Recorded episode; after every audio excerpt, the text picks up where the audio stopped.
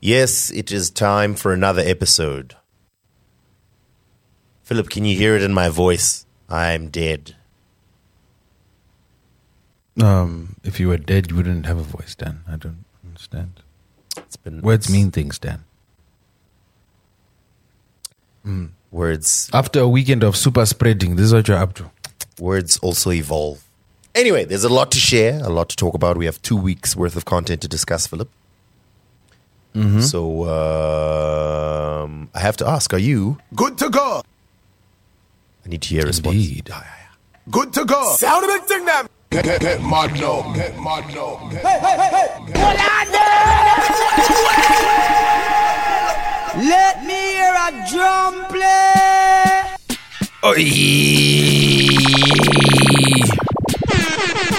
I know you missed us. It feels so good to be home.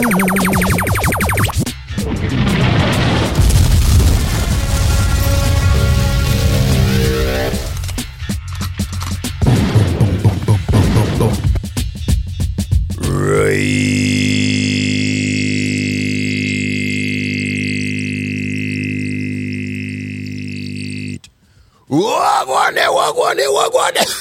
Oh my god. Oh. Jeez Louise. I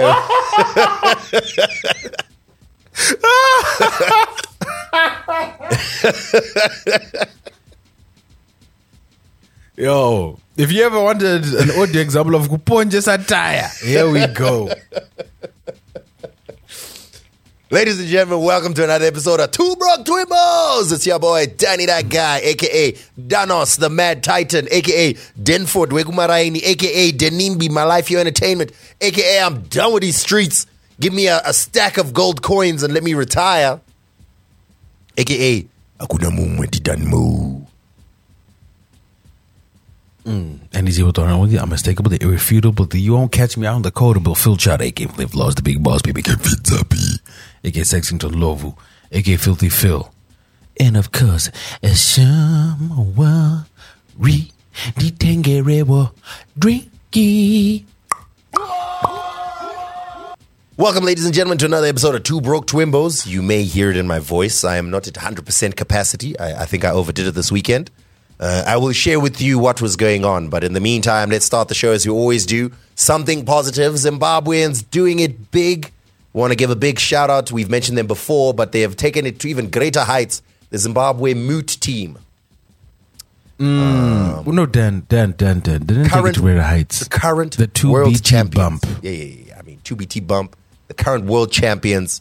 Um, if you're not sure what moot is, they're basically trainee lawyers who simulate a court hmm. experience, and then you know whoever argues their case the best becomes the Harvey Dent of hmm. the world, and then they are hmm. Moot team winners. So Zimbabwe's team are doing great at the European Moot Court. Um, This past weekend, they were doing great.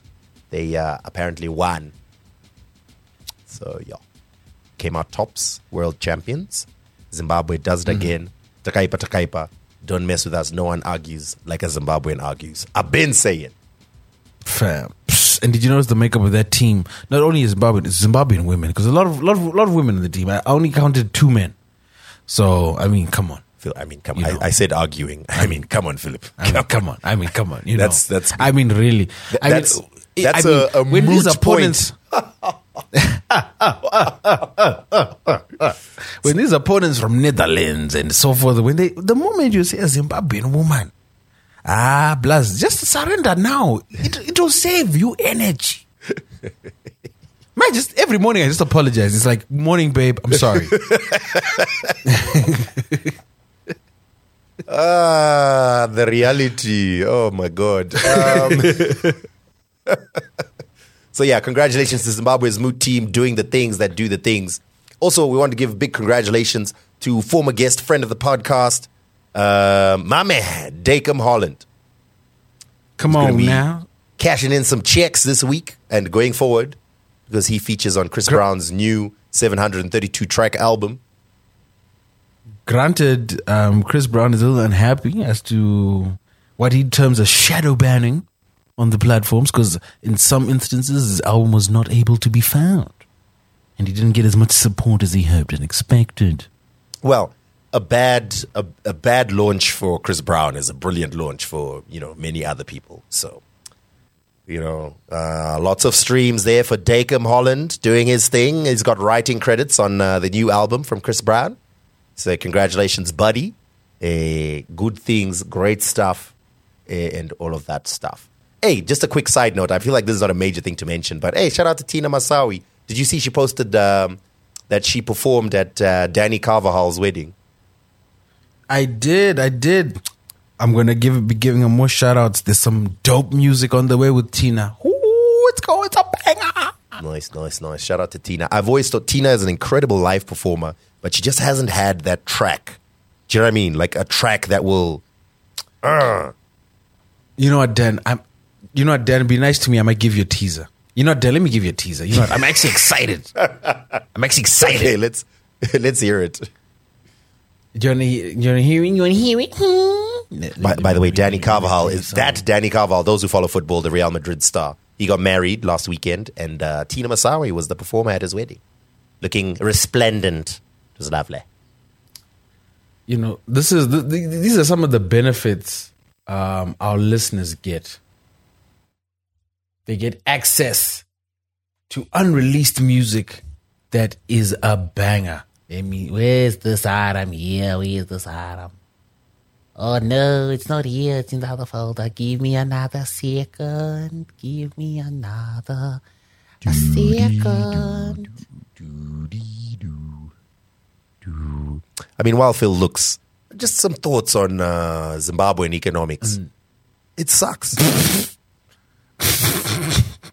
you think Things are not great, guys. Things are not great. But it will all be fixed because we now have a gold coin. Yo, are, you- are you buying that coin then? Oh, okay. Now I know I put it. My bad. Yes, of course, Philip. I'm absolutely going to buy that coin. Why wouldn't I put trust in a, you know, Zimbabwean fiscal system? Mm. Yo, guys. Ah, you get it? Ah, it a joke. It. Alright. Dan, can you hear this? I can hear it.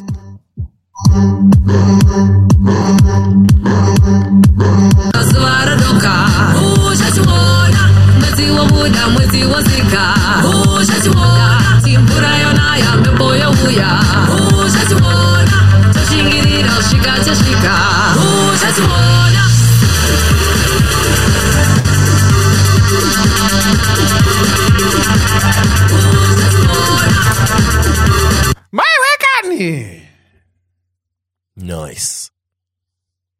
Mm. We look forward to the release. We look forward to the release. All right, keeping the keeping the momentum of the show going forward. Let's talk about uh, our last episode, which was two weeks ago. Our apologies, guys. Um, yeah, last week was uh, was tricky.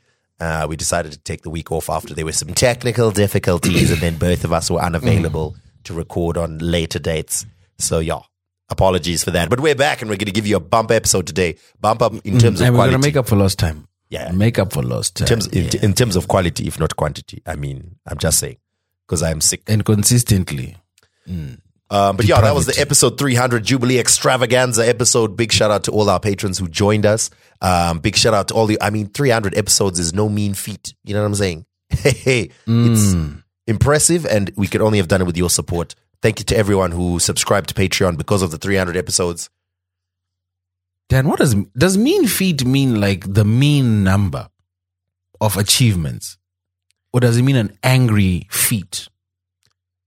Mean, as in The mean distribution. No, as in easy task. A mean task is an easy task. A mean feat. Mean? I've never heard of that. Mean. Yeah, it's you know, it's like it's like like not having So to expend mean- too much energy. I'm lying, guys. I don't know. Don't listen to me. Ah, mean feat. What does it mean? M- Does it mean uh, because mm, about better? Okay, there's a few definitions. One is obviously intend to convey, indicate I mean to say this, right? Um, the second one is have a consequence or result. The proposals are likely to mean okay, yes, yes, yes. no, yes, not yes. that, man. Okay, etymology. To have Mm, Chirungu is English is such a stupid language, bruh. It's actually How can one word have 17 different different meanings? Look, there's another one.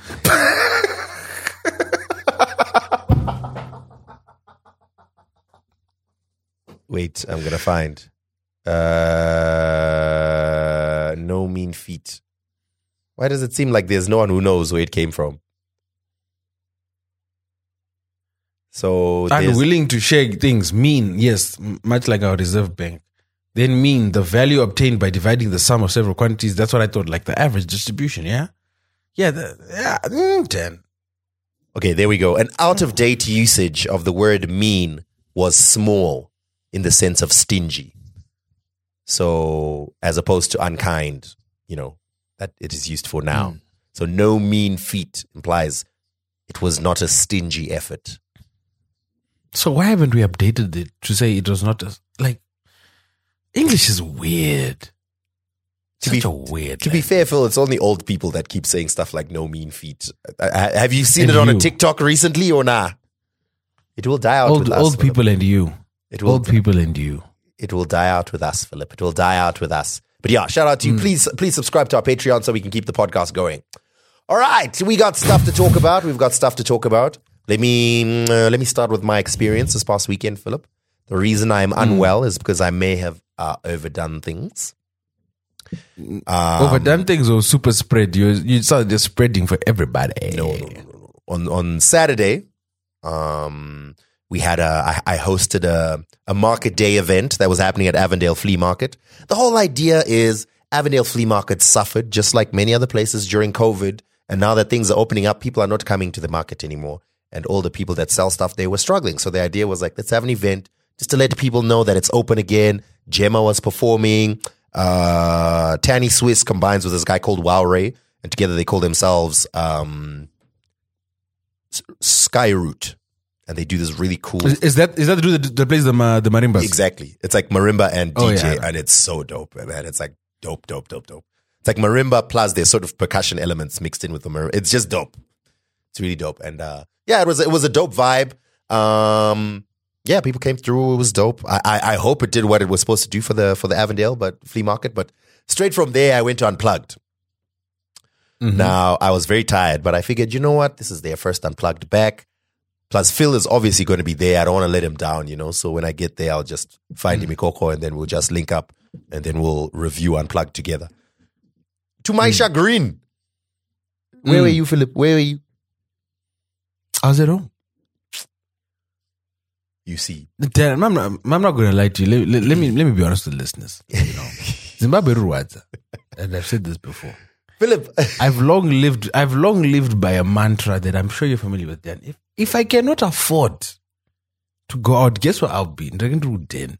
So as you know, Dan, Unplugged happened to fall on the first weekend of July, which means I was just straight out of month-end bills. And as you know, Dan, salaries had to be paid, rent had to be paid, and the like, and the so forth. And after all those pumps, Daganda Sarwa, ne, I think I, I was down to like fifty dollars. Fifty dollars. So I was like, you know what? I'm, I probably still am gonna go. I probably still am gonna go. And then that morning, ZESA went, and then I tried to turn on the the gas stove, and the gas stove wasn't turning on, and it costs forty five dollars to refill the gas cylinder for my gas stove. So I was like, you know, what, universe, I've taken the hint. I'm gonna get me some gas, boil me some water for a bucket bath, and keep my ass at home. but Philip, Philip, we agreed. We agreed that And we back outside. You said you outside, but you ain't that outside. Worldwide hoodie with the mask outside. we agreed, Philip. But but I knew you were covering for me. You had my back. Well, I was very tired, um, but I did make it unplugged. So let me give a little bit of backstory. For those of you who perhaps uh, have not had the privilege of uh, living in a functional Zimbabwe like we live in now, Unplugged was a great escape for many people.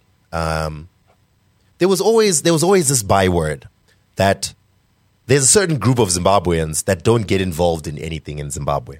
You know the like the bad baddies. You know what I'm saying? Like the bad mm-hmm. bad baddies and the the the, the North of Samorites. You know, like the super. no- Their entertainment is catching a quick flight to Joburg or Cape Town or Mauritius or something. But Unplugged was the one thing that they would go to. You'd see people at Unplugged that you wouldn't see anywhere else. Mm-hmm. It developed a little bit of a reputation, you know, especially for a young single man back in the day. I was like, yo, that's where you go find the baddies.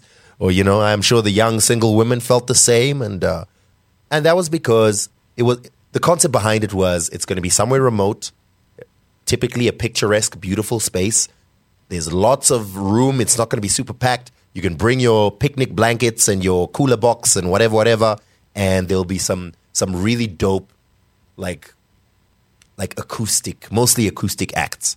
Of course, with time, it grew bigger and more people started attending, and there were higher profile acts that started coming, a little bit of a mixture of both, and so on. Um, but it was typically like a very highly respected um, event. Uh, eventually, the ladies who started Unplugged, shout out to Chiedza and Alina, they decided to pivot it from a, a bi, I think it was a bi monthly or like once every two months event. They decided to pivot it into a festival where because it was uh, so much stress and so on, and they were like, we need to get bigger artists and it's pricier, and you know various other reasons that they had. They decided that it's going to happen maybe like three or four times a year, and they're going to make it much bigger. It'll be Unplugged Festival where they actually have you know multiple big acts that are going to come through, and it'll be a big deal. In fact, shortly before they stopped doing Unplugged, um, the one that was sponsored by Coca Cola, remember I think they brought Shekinah, and it was like I think they had like 9,000 people or something. That was that was the year before the last one because even after that they bought KG and Bruzizi. Then there was one more after that. I'm trying to remember who the act was. But yeah, that was towards the end. But there were there were there were like at least two, maybe three other unplugs after that one. Oh, then there was the Kulichana one, which was after Yes, yes, yes, yes, yes, that was the channel. so yeah, there, yeah, there were quite a few afterwards. So, long story short, here's this really dope event that started getting a little bit bigger. I think a lot of people started, like the initial people that first come because it was a small event, now felt like, ah, it's a little too big now. But other people felt like it was really dope because it was now like a whole thing, you know? And it was a regular thing.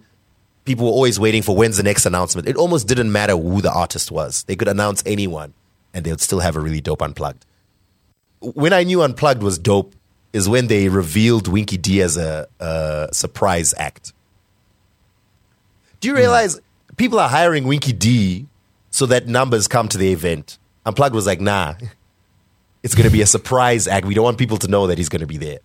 I was like, yo, you, you guys, this is dope.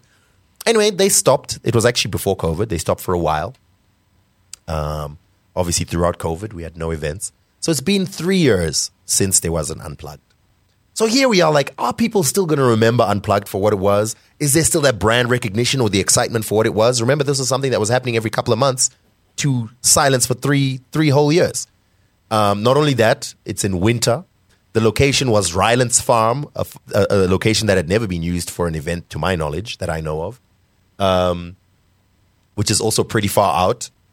And, you know, like, will people turn up? The tickets had gone up. I mean, inflation. You were going to be buying tickets for 20 bucks at the gate, $10 in advance. Um, and the main act was Sun El Musician. Absolutely an incredible act, but I don't know if he would ever be termed a crowd puller in Zimbabwe, but definitely a dope like act, you know, to add to any event. So I'm sure they were, you know, yeah. But um, Unplugged is bigger than the artist. Unplugged doesn't need a major crowd puller. So That's what people are just going to Unplugged. Absolutely, that's what it used to be. And the question was, would it That's still what be it the still same? is. Would it still be the same? Because I mean, three years off. Just ask our our Queen Shasha. You know, just take some time off and then Nah, that different thing. But because also the, the the demographic that Unplugged is servicing, who's servicing that demographic? There's no events that service that. So you've got Fiesta, which is doing incredible numbers, but Fiesta's for the kids, yeah. all right? Um, actually, now I'm running out of events to name. That's how bad things are. You've got the events that Jason does, which are for a very specific demographic. The graphic, yeah, demographic. you gotta have those. Um, obviously, Zim dancehall events and so forth. You got like the hip hop unleashed tours and all that stuff. Totally different demographic. Not so the the demographic that you've described, the bad bads, the the, the people in their mid thirties, early forties, who just wanna you know, have a uh, go out with the family, see some acts, chill out, have a beer, maybe have some some food, go back home, that type of thing. Outside of the occasional food fair or the St. John's Fest or something like that, they, they really don't have any events catering to them. I, I would So say it was wide open. Even even the even the like the mid to late twenties, early thirties, um, mid to upper class group of people, you know, who who I mean, they might go to a Burna Boy, but uh, I don't know if I, I'm not gonna go to. Yeah, I'm not. I'm not gonna go to Young Stunna. There's my phone will be at risk, you know. Um, they yeah, you're right. They don't have an event, so I mean, things were great. They were primed for unplugged. They also partnered with our radio station, you know. So we, I'm sure we helped them really push their numbers, and things went great. I was actually quite excited. I don't know if it was a glitch or something, but our logo got stuck behind Sun El Musician for a long period. It was just serendipity, I tell you.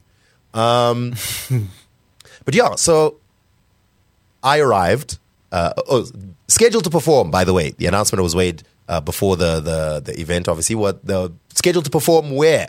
Um, Shashl, Fusion Five Mangwiro, uh, Asaf, Takura, and Sun El Musician, as well as various DJs, uh, DJ Remo and TK Beats, who's a, a regular at Unplugged. Shashl was a surprise. Um, frankly, How did she do? How, was- how, was- was? I, I was not there, but I will say what other people said. So I, I arrived. Remember, I had another event, so I only arrived at the venue probably around seven ish. Um, Unplugged starts at two. You know, it's an afternoon. Bring your family out. Blah blah blah blah. So Shashl probably performed at like four or five, I think. Um, we've not, apart from a couple of songs that she's released with levels, which were kind of gimmick songs, but I don't think any of them were necessarily big hits. Or doesn't even have to be big hits. Like people like legit listen to them. You know what I mean? And apart from a couple of R and B joints and like Afro pop songs that she did, for example, on on um, uh, Pungwe Sessions. Uh, by the way, I I like her R and B songs from back in the day. I think they're dope. And of course, the song on on Pungwe Sessions is a fave of many, a fave of many. But of course, she's gone down the street doing Chill Spot Rhythm records and Dean Dean Dean, which has gotten her more numbers but I don't believe it's a strength. But you know, everyone makes their own decision. I mean, I just have my opinions. I don't think I've seen anything where Shashl is performing to a big crowd. I've seen a couple of appearance posters and stuff like that, but I don't think I've ever seen I've seen an event where she's performing to a significant group. So I wonder if this was her first performance. Anyway, the report that I heard from many No, people she's was she's been on a few um, posters. Um, But even when I've seen her uh, on let me leave it posters, at that. Phil, to be fair, been, she's been on at big. At, uh, she's been on the lineup for big events. Um, that's what I, I'll tell you more off air. But it's not not a secret. She's she's been on the lineup. She's she's she's been. whenever I've seen her on the lineup, it's always looked to me like it was an appearance or a host or a you know never performance. But I don't know. No, she she's she's done a few. I think she might also be at this uh, this this um, event that Rockford is doing in Chitungwiza Mm, nice. because she she, was part of the, uh, the last one.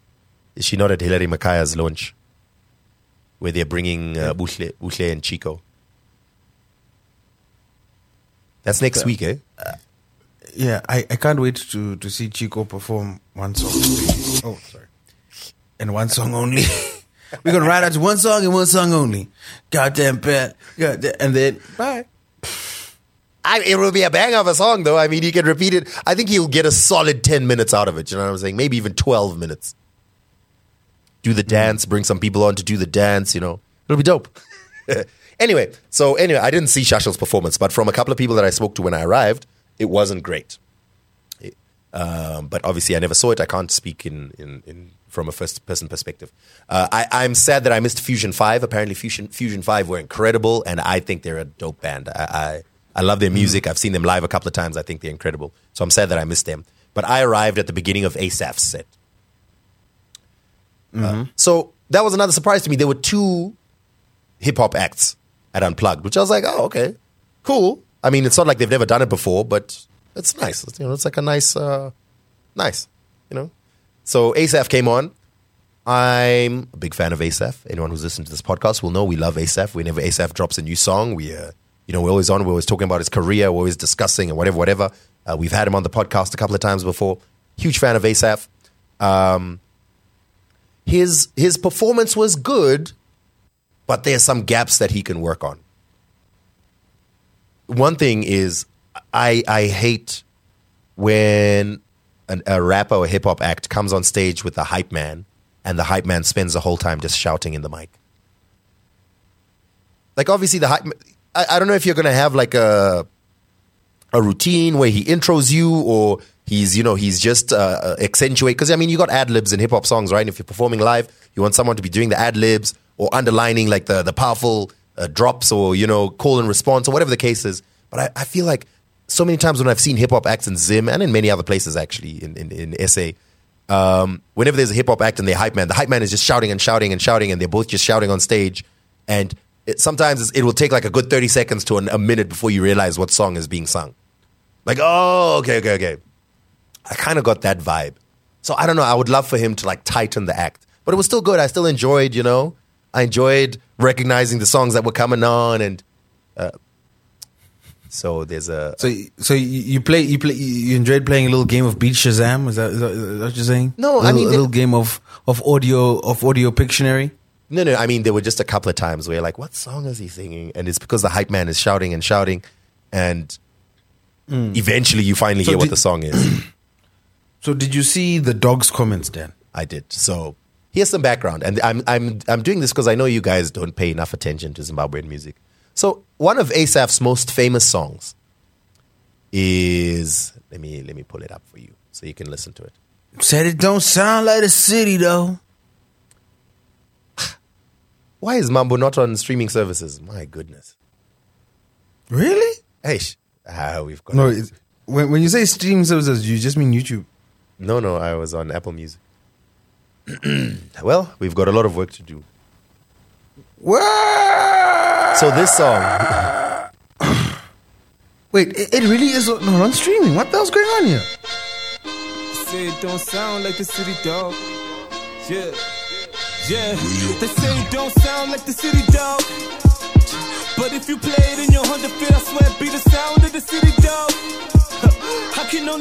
I would say this was one of one of his breakout hits. Uh, he's had a couple. Uh, this was one of them. Made to the top of some charts. And a big part of it, of course, was the hook. I'm gonna I'm gonna fast forward to the hook so you hear it. Check it out.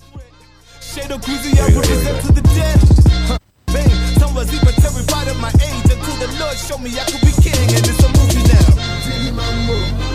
Abana ndani simu tira demo Muno musambulu sina mudemo Pandotuba ichambanja Matikwane kandanga Tejaira kusimu kira pet Wapenyoka toni simu tira meso. Asikuti makandanya Matikwane kandanga Jini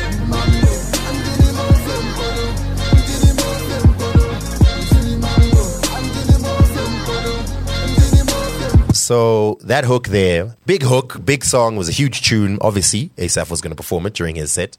Um, so yeah, so the dog is uh, he's a he's a, a hip hop act himself. I think he's from Bloeo, and uh, he he handles that hook. He tweeted. Let me actually read the exact tweet because. Ah, yeah, yeah, yeah, yeah. What's going on, guys? What's going on in these streets? Hansi, hey, people, let's respect each other. Nyaya yekuti munoperforma mambo and someone does my hook is disrespectful. Nyorai enyu hook. Hmm. So obviously what happened is I can't remember who did the hook. Someone else was on stage. Someone else performed the hook. I don't know. I can't remember who did the hook for. Nigga, who cares? Maybe maybe it was his hype man. I don't know. So he obviously did the song. Someone else did the hook. I, I- I don't get this. I mean, Who cares? It, who cares it if, if it was ASAF's taxi driver? This this is, is such a bad take. All right. Imagine you have 10 songs with 10 different hooks with different artists on the hooks. So you must bring that artist up to perform the hooks of those songs because it's disrespectful. Come on, man. Be serious. People do that all over the world. In fact, I want to tweet on this. Let me tweet on the dog's tweet himself. i'm disappointed i wasn't invited which is fair No, dude, what, what nonsense is that? Also, just because you did the hook, that means every time I perform, I must go with you. it's ridiculous ridiculous let me see what people said to him uh, Why do we, Dan? Why do we care, Dan? Why, why, why do we? Are, are, are we now uh, tabloid blogs that just, curious, quote just tweets? curious. I mean, this is interesting. Um, yeah, well, exactly the same things that we're saying are what people were saying to him in his tweet. So it's fine. He's already heard it. That's fine. But yeah, so uh, ASAF was he was cool, but I, I I want him to tighten up his performance. I think he can be much better. Obviously, it will come with time and it will come with uh, practice and so on. But come through ASAF. You're now on the big stage in the big leagues, my man. Let's see that. Uh, let's see that improve improvement. But it was a dope show nonetheless. Then uh, after that was Takura. Takura. Takura is big in Zim, yo. Even people who don't follow Zim music like Takura. And, and I have to give him his props. Sometimes we forget because he, he right now he's putting music out so far and uh, you know so few and far between. But my man's got the streets on lock. The women were screaming. Someone threw a bra on stage. We need to stop doing this, guys. um, No, I love it. Throw the bras. Why, why, why should they stop, then? like it's it's it, not every time, all right. No, yeah. no, no, no, no. Do it every time. I want every time. I am of, I'm a firm believer that artists need to be appreciated in any manner, shape, or form. Women that throw their bras uh, from, from those people that retweet and like and purchase music, all the way up to even those that stay to, to, to try catch them backstage or maybe go back to the hotel room. They are pivotal cogs in the music industry. They are the lubricant that keeps the creative juices flowing. Ladies, keep at it. And as we as we heard, Philip, as we heard in an upcoming episode of Mental Wellness Mondays, wetter is better. Yes. Anyway, um, his performance was dope. And the thing is, Takura has hits. You know what I mean? And he was doing the, the kind of thing mm. you expect from an artist with hits, where you start doing the song and the crowd is finishing the song for you. You know what I mean? Mm. Start doing the mm. song, the crowd finishes the song for you. It was dope. It was a nice vibe. I was right there in the crowd, in the midst, vibing to Takura. Was really nice. Shout out to Takura. His his performance was dope. As always, the only the only thing I would you know, I, I don't know if I don't know if I should criticize because everyone has a different style. But you know, Takura, he's got like uh like you know ballads and love jams and like vibey songs and stuff, right? Then he's also got a couple of like turn up songs. You know what I mean? And the thing is, he was so dope on all the on the vibey songs and the love songs and the songs for the ladies. But then in the turn turn up songs, he's kind of got like low energy. You know what I mean? Hmm. Ngoro Yemoto. Ngoro Ye- eh, But the song is dope and everyone's vibing. I don't know. Maybe maybe it's just his style. He's more chilled and whatever. But still, dope performance. And of course, Sun El Musician came through. Sun El Musician just just started playing melodies and it was lovely. Oh, it was great. It was great. Um, yeah, overall, very enjoyable. The place was packed. Um, it was dark, so I couldn't estimate how many people were there, but I know when I arrived, the car park was full. Um, um, I was able, of course, to get into the chill zone area. But I, I didn't spend my time there. I actually spent my time like in front because the chill zone area is sort of away from the stage. I was right in the midst, in the crowd with my people. You know what I'm saying? Um, yeah, it was dope. Grasping your phone for dear life. I didn't even pay that much attention to it. But like I just know I put my phone in my inner pocket anyway, so um overall, congratulations guys. Successful unplugged. I didn't hear too many complaints.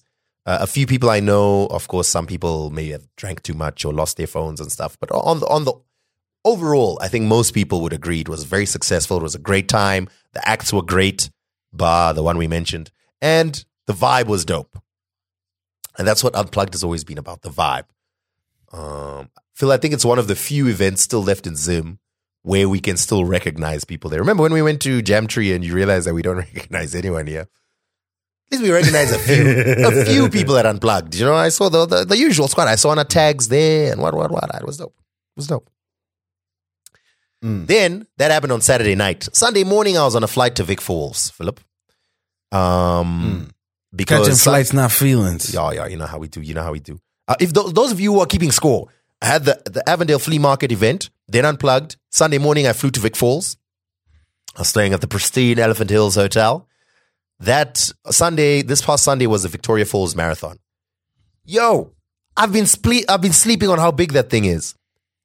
3,500 runners. Three and a half thousand runners. People flew in from Kenya, Zambia, Gabon, some people from Europe just to, to run, you know, this marathon. It's apparently also a qualifying race for the Comrades Marathon in, in South Africa. It's it's a pretty big deal.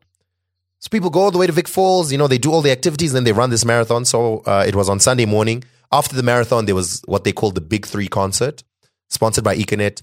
Uh, the Big Three in this case were Jah Prayzah, Winky D, and Amara Brown. And you already know the reasoning that was obviously used. We got to have the biggest artists, but we need gender balance.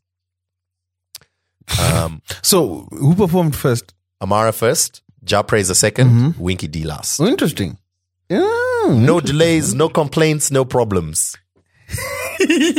so I was asked to host the event. I was hosting it alongside Nikki and Temba. So there were three hosts.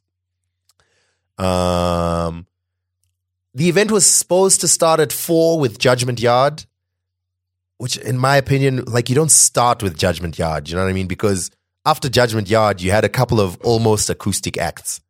Do you remember that kid we once spoke about, Phil? Remember he had that that viral uh, when he was singing viral. He was from Vic Falls. Do you remember like months ago? Yes, yeah. Yes, yes. I saw you go. I saw you was on the lineup. Yeah. Yeah, he was on the lineup, and they love him that side, yo.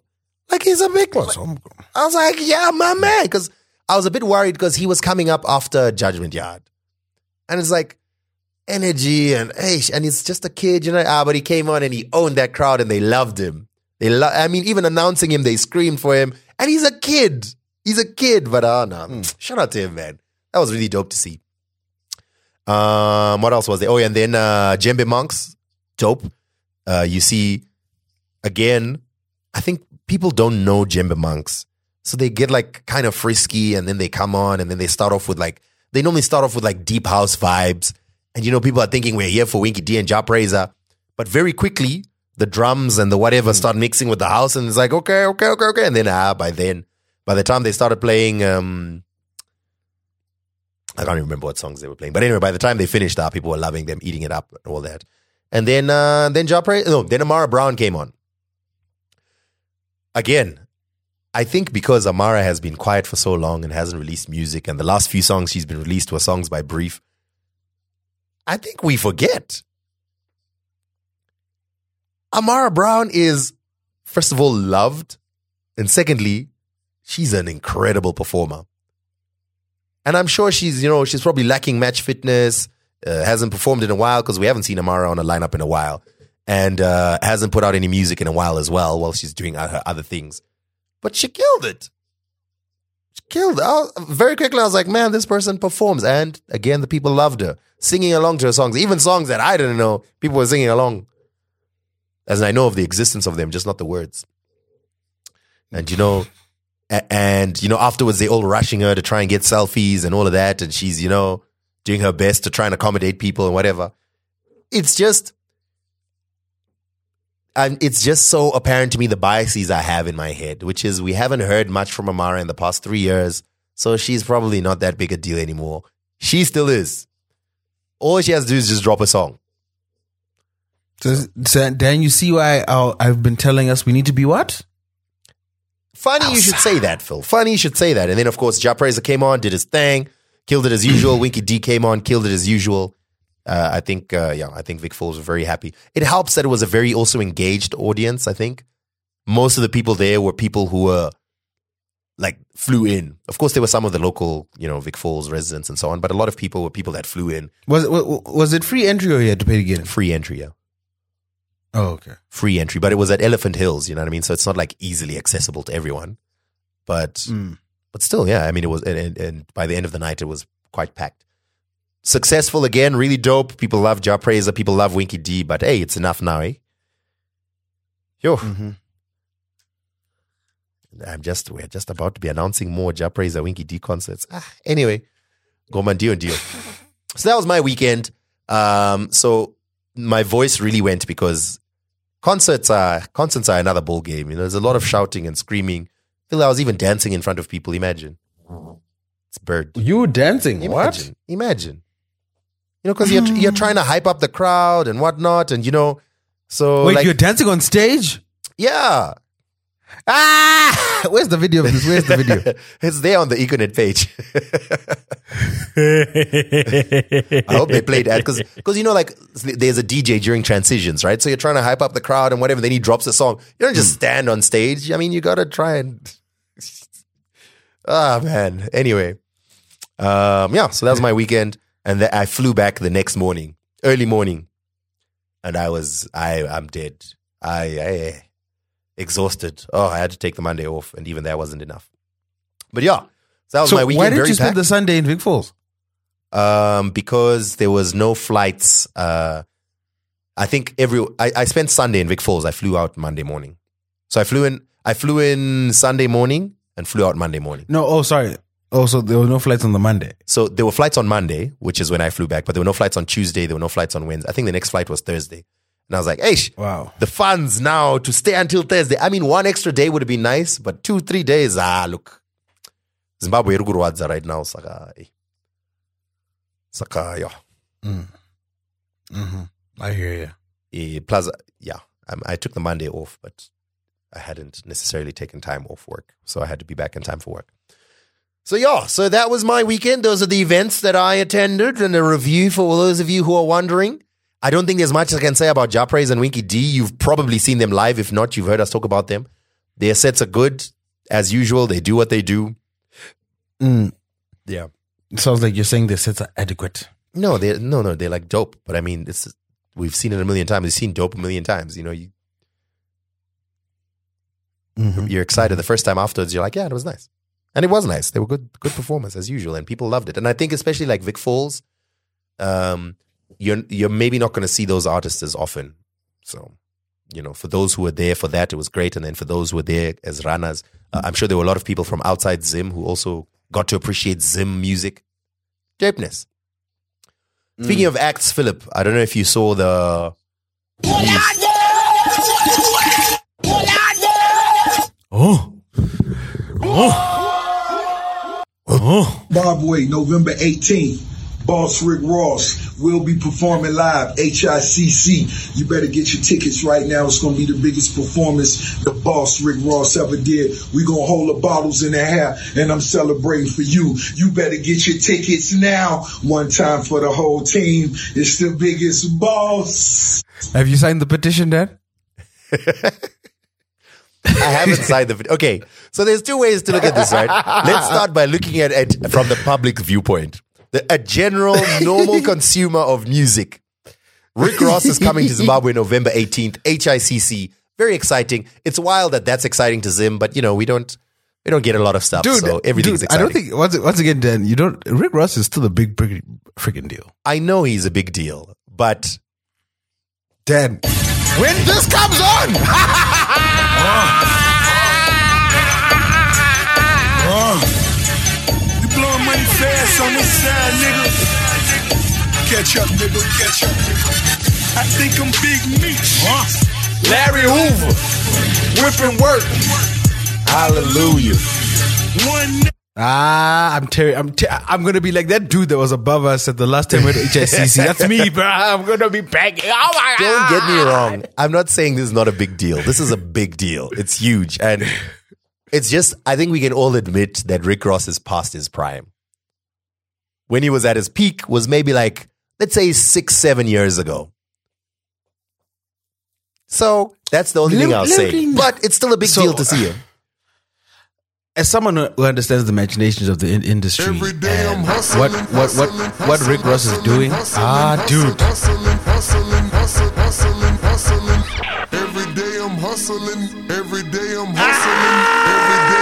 Every day I'm hustling. Every day I'm hustling. Every day I'm hustling. Every day I'm every day I'm every day I'm hustling. Every day I'm hustling. Every day I'm hustling. Every day I'm hustling. Every day I'm hustling. Every day I'm hustling. I I, I mean, I mean, I mean, come on, come on. it will be a big deal. But yes, sorry, Phil, go ahead. I was, I was, I was gonna say, to a certain degree, yes and no. His last album, lyrically, his last, no, yeah, his last album was actually dope. The album before that, I, I, I gave it a skip. But Rick Ross, is, he, he's more of a businessman now. He, he's pushing Belaire, he's pushing Wingstop, he's pushing his car shows. I'm not blaming So, him or saying his music So- is not as good. I just mean, But Yeah. it's the same thing as it's like it's like Fifty Cent right now. Fifty Cent. It's been a long time since Fifty Cent had a bona fide hit, mm-hmm. but he's doing a sold out arena tour across Europe right now, night after night, selling twenty thousand seats easy. And I think we need to start being okay with understanding that that that that is that is a fine trajectory. You don't have to command a crowd and still be topping the charts. Your back catalog can can can hold you over. What I don't expect Rick Ross to do is perform songs from his new album and and the audience to respond. But when he starts dropping off Port of Miami, when he stops dropping off Maybach music, when he stops dropping off Aston Martin music, and old Maybach music. it's gonna it's gonna. But anyway, we got detracted then because once again, did you sign the petition? Yes or no? Okay, wait. Let me let me so let me just finish my point here. So I'm not saying. Okay, how can I explain? I think the point I'm trying to get to is Zimbabwe wouldn't have been able to attract Rick Ross when he was at his highest peak. It's only now that he is relying on back Nah, catalog. Then, But then but you don't know what Boss Scott is doing. Boss Scott is making the moves. But Huh? that having seven been said, tons of gold, then seven tons of gold moved in a year. What are you saying? that having been said, this is not a this is not a small show whatsoever. Obviously, this is a big deal that Rick Ross is coming. I mean, it wasn't even in the news. Um, Why wouldn't it be in the news? no, no, I mean, as in like it wasn't just a oh in arts news, like it was a main news story. I found that but funny. also, uh, but also, Dan. Of course, it's going to be in the news. You know why? Come on. yeah, yeah, yeah. I mean, come on, yeah, yeah, yeah. But um, but yeah, it is it is exciting. Uh, I look forward to the big boss being here, 18 November. Oh, Uh, oh. Now, the, the, the, the big debate was obviously there's a huge show. I'm sure the tickets are going to be mad expensive, but they're probably going to be sold out real quick. Now, the big issue here is who are going to be the acts surrounding Rick Ross? And that became a huge debate on social media. And the petition that Phil is referring to is please don't let Winky D and Jah Prayzah open for, for, for Rick Ross, which I think any consumer of music would agree with in general. But Philip, as as a music consumer and not someone who has to plan or promote events, who would you love to see at Rick Ross?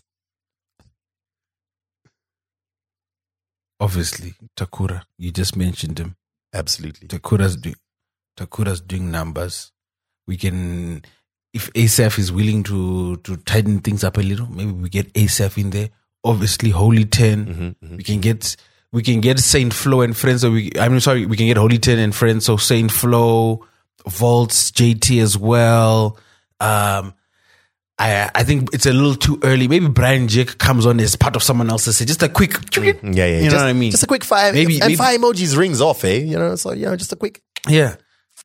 Then you get those already Tatokwana. Then you just need two to three hip hop DJs, and we are fine. We are sorted for the night.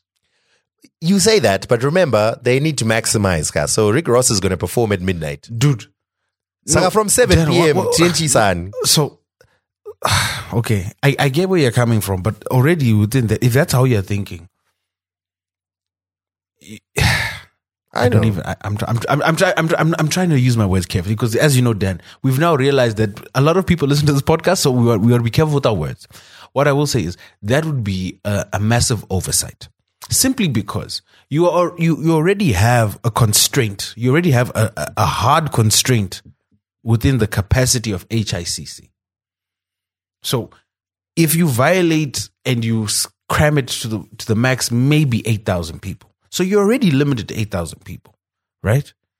Do you think Rick Ross alone is going to sell eight thousand tickets? I think so. I would I would agree with you. Therefore, why would you then need to increase your headaches, increase your administrative head problems, increase risk uh, points of failure by adding a multitude of acts. You don't. You just need two or three good warm up acts and two DJs, and you're done. Okay, so You make your life easy. I'm, I'm now thinking from the viewpoint of the promoter. Tapet's a consumer. I, I agree. The list that you gave, perfect. I would even throw Kikky Badass in there. Just, you know, hype the crowd out a little bit. You know, I think it'll be dope. But let's switch back now. As a promoter, not only are you trying to sell out your tickets, which Rick Ross will probably sell out for you just fine, but you also want your consumers to be buying food and drinks from early until late. Uh, once again, you forget this is at HICC. Yes. So that changes the business dynamics completely. Because at HICC, who controls the bar? I don't know what the agreement is behind the scenes. No, no, no, no, Dan. At HICC, we know this. There's, there's certain things we can talk about, Dan. This is this is this Yeah, isn't a massive of- of thing. of we know for a fact. No, but but that's not a given. That's not written in stone. No, it, it it is to a certain degree because now as at HICC, right? If I'm now Rainbow Towers and I'm, I'm management, let's let's say obviously you have limited control about certain things for for, for obvious reasons, and that's another thing. You know, damn it, Dan, you are baiting. me. I, mm. Ooh, I Dan, we we we know bar all the real revenue isn't niggas priority. They don't give a Salute. bar revenue is not even a concern, Dan. We, so why are we discussing this? I ride for my niggas, dawg. I ride for my niggas. I. I, I like Drake's verse on this song. Mm. So then we know we know bar revenue. We know catering is not a priority. It's it's not it, it, it's barely con- considered as a metric for this event. So why are we even discussing this? Oh, But okay, We- okay, wait, wait, wait. This is where I would beg to differ. Okay, so what Phil is referring to is the people who are likely behind this event have deep enough pockets that they're going to pay Rick Ross outright. They'll probably make some money back on tickets, maybe all of their money back. Who knows? Rapera tapeds. They are not haggling. They are, they are not going to Rainbow Towers and sitting for hours haggling over percentages of bar revenue and concessions and the damn. I agree with you, but for for for argument's sake, I I know the people who are involved in this, by the way, and funny enough, we've had a, a, a very surface conversation. They are very interested in bar revenue. They are very, in fact, um, I think it is very likely that they would drop a bigger bag just to control bar revenue. For multiple reasons, Philip, which we are all generally familiar with. But whatever the case is, it's still in the interest of either the, the people who are in charge of the bar or the people who are getting a percentage of the bar or whatever the case is to have people there as long as possible. By the way, if you're wondering why the main act always comes on at freaking 1 a.m., that's so annoying. We just want to listen and go home by 10. That's the reason why. So that you stay longer and you buy more drinks and you buy more food. That's why there's always so many opening acts. So I would be. I would love it. I would be very happy if it was just one, two, three opening acts and Rick Ross. I wish that was the case, but I suspect that that's not going to be the case. I suspect they're going to have a long list of opening acts, starting with you know some of the smaller hip hop acts at the beginning, and then continuing continuing continuing. Another reason that we might expect Jah Prayzah and Winky D as per usual at these events. One, well, one of them definitely. The other one, hmm. Yeah, yeah. Well, it depends. Maybe or So, uh, I've got a question, but Yeah. um, let me finish your point. Then I'm going to ask this question because I've been Yeah, I've been wondering about it for a while now. I, I believe there is a long term contract with both or one of those acts for multiple events going forward. So I think these things have already been paid for or are being paid for in a particular way. So it's it's one of those if we don't bring Jah Prayzah, Tanyura, or if we don't bring Winky D Tanyura, so may as well just bring him. I feel like that's what a lot of the reasoning will be. Mm-hmm. But hey, So, so, so my question is: We've noticed the sentiment because this isn't just like an isolated Twitter thing. It's now a WhatsApp, Facebook. yeah, yeah, yeah, Which- which controls the So now I'm like, and I've I've actually been wondering this for a while. Is when you become so overexposed, and it's almost like you're now being forced upon the consumer because we're here to see Burna Boy. Yeah. We'll accept a dancehall opener, but you, uh, some consumers, iffy. Mm. You're constantly been pegged against Winky. It's now a running joke that if this dude's performing, more than likely, uh, or if any big act is coming through, he's going to be the opening act. And now consumers are now even like, yo, top ball. You know what I mean? We love you, you're dope, but top ball. How long do you think it's going to be? Or do you think it's ever going to come to a point where he opens up for an act that he's ill suited to open up for and the crowd turns on him? So, something that's probably worth mentioning here is that we say it all the time Twitter is not real life.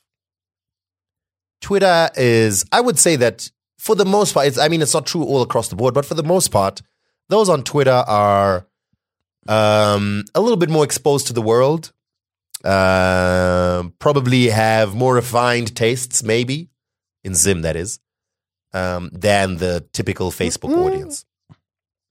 Wow, Dan. Wow. Wow. So, you know, a sentiment that would trend with 100 retweets on Twitter may not necessarily be the situation like so by the way after the announcement was made i was listening on radio. That that conversation actually became a radio conversation. Who do you think should open for rick ross? And people were sending in voice notes and messages and whatever. And a number of people who just like yeah obviously winky d and Jah Prayzah. i was like ah, ah. Just like yeah obvious. But yeah umugona nati oh ah, mukaisa enzo aisha know, that like that's how people are thinking are um, those, but are those, but are those people that were sending those voice notes? Are they gonna be at the show? That's- That's that's, a that's a, because the pep, the person that's engaging Yeah. with the radio conversation are they also going to be the people who are going to be at the show, particularly the paying customer?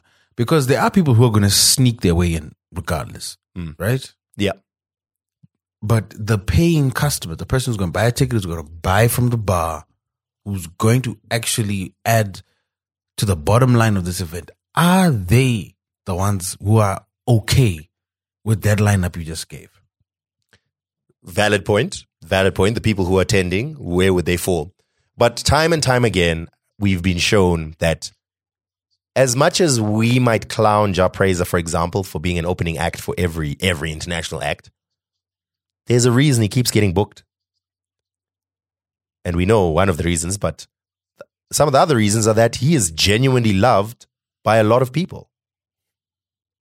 Like they But love do those people love Rick Ross? Huh?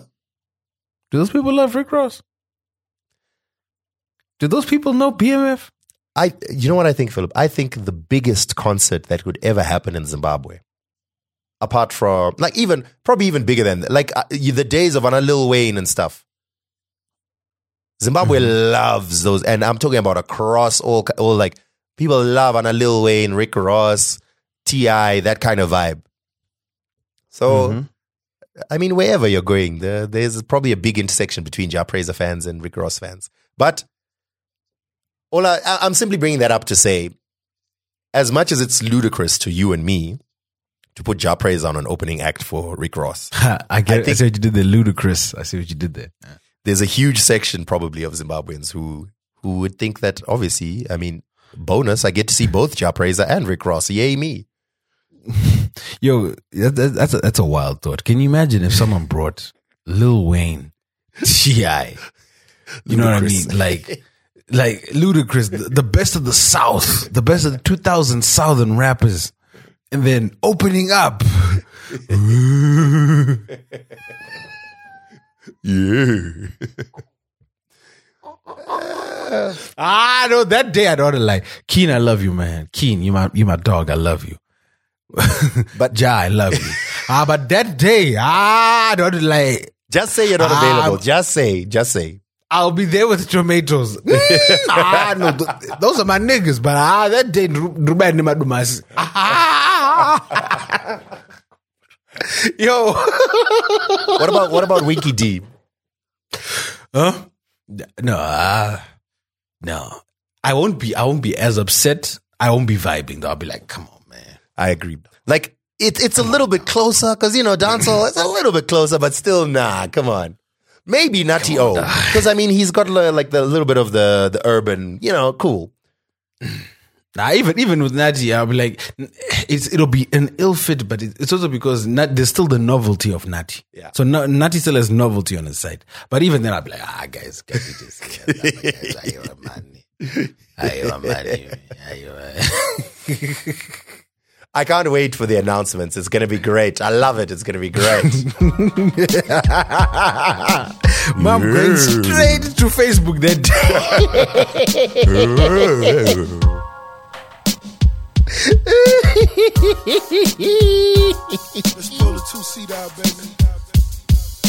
What a song!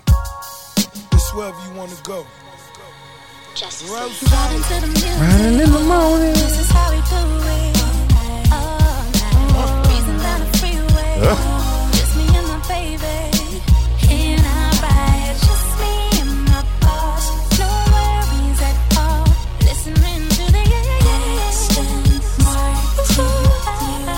What what could have been, you know, if someone didn't get cancelled there? Which is your favorite Maybach music, Philip?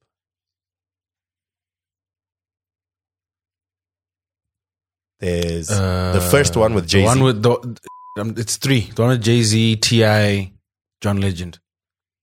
Mm. That's a good one. Yeah, the, yeah, yeah. The one. Yeah, that's a good one with John Legend. Hmm. What about the one with Lil Wayne and Kanye West? Then I gave you the answer. I think that's a good one as well. Ooh, then there's the one with Jadakiss. That's the one you're talking about, right? Jadakiss and Ti. No, no, no. There's the one with T.I., John Legend, mm. and Jay Z. Okay. Anyway, so we look forward to the biggest boss. Uh, let's go through some gaga gaga gaga stories. Um, hey, Zimbabwe has some weird monetary policy issues going on. Ah, guys, we are tired. We can't keep inviting Ranga every every month. We must call Ranga to understand what else. Every month, like yo, what's happening? Ah, Long, long story short, US dollar is now legal tender, but it's illegal to have a rate more than 10% either way of the official bank rate. Uh, ah, and Zim is about to become a mess. And then there's an introduction of gold coins as a way to store value because they recognize, you know, you're worried about your Zim dollar losing value. Instead of buying US dollar, buy gold coins. mm-hmm. then are you are you investing in in in those? So here's the thing you're going to be able to buy gold coins both in Zim dollar and in US dollar.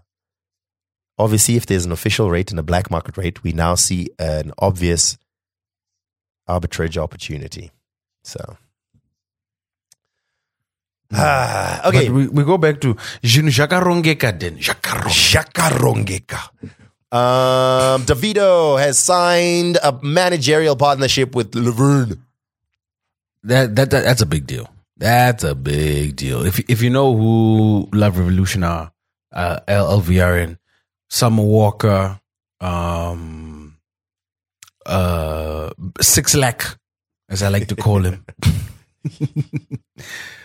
Ari Lennox. So they've been making moves. Justice has been doing a lot of stuff. In fact, Justice is also he's managing rappers now as well. Justice is doing a lot of management right now. So, so But when, when we these say guys are really plugged into the urban market. When we say managerial, what does that mean? Well, I, I- think they're just going to be plugging him into.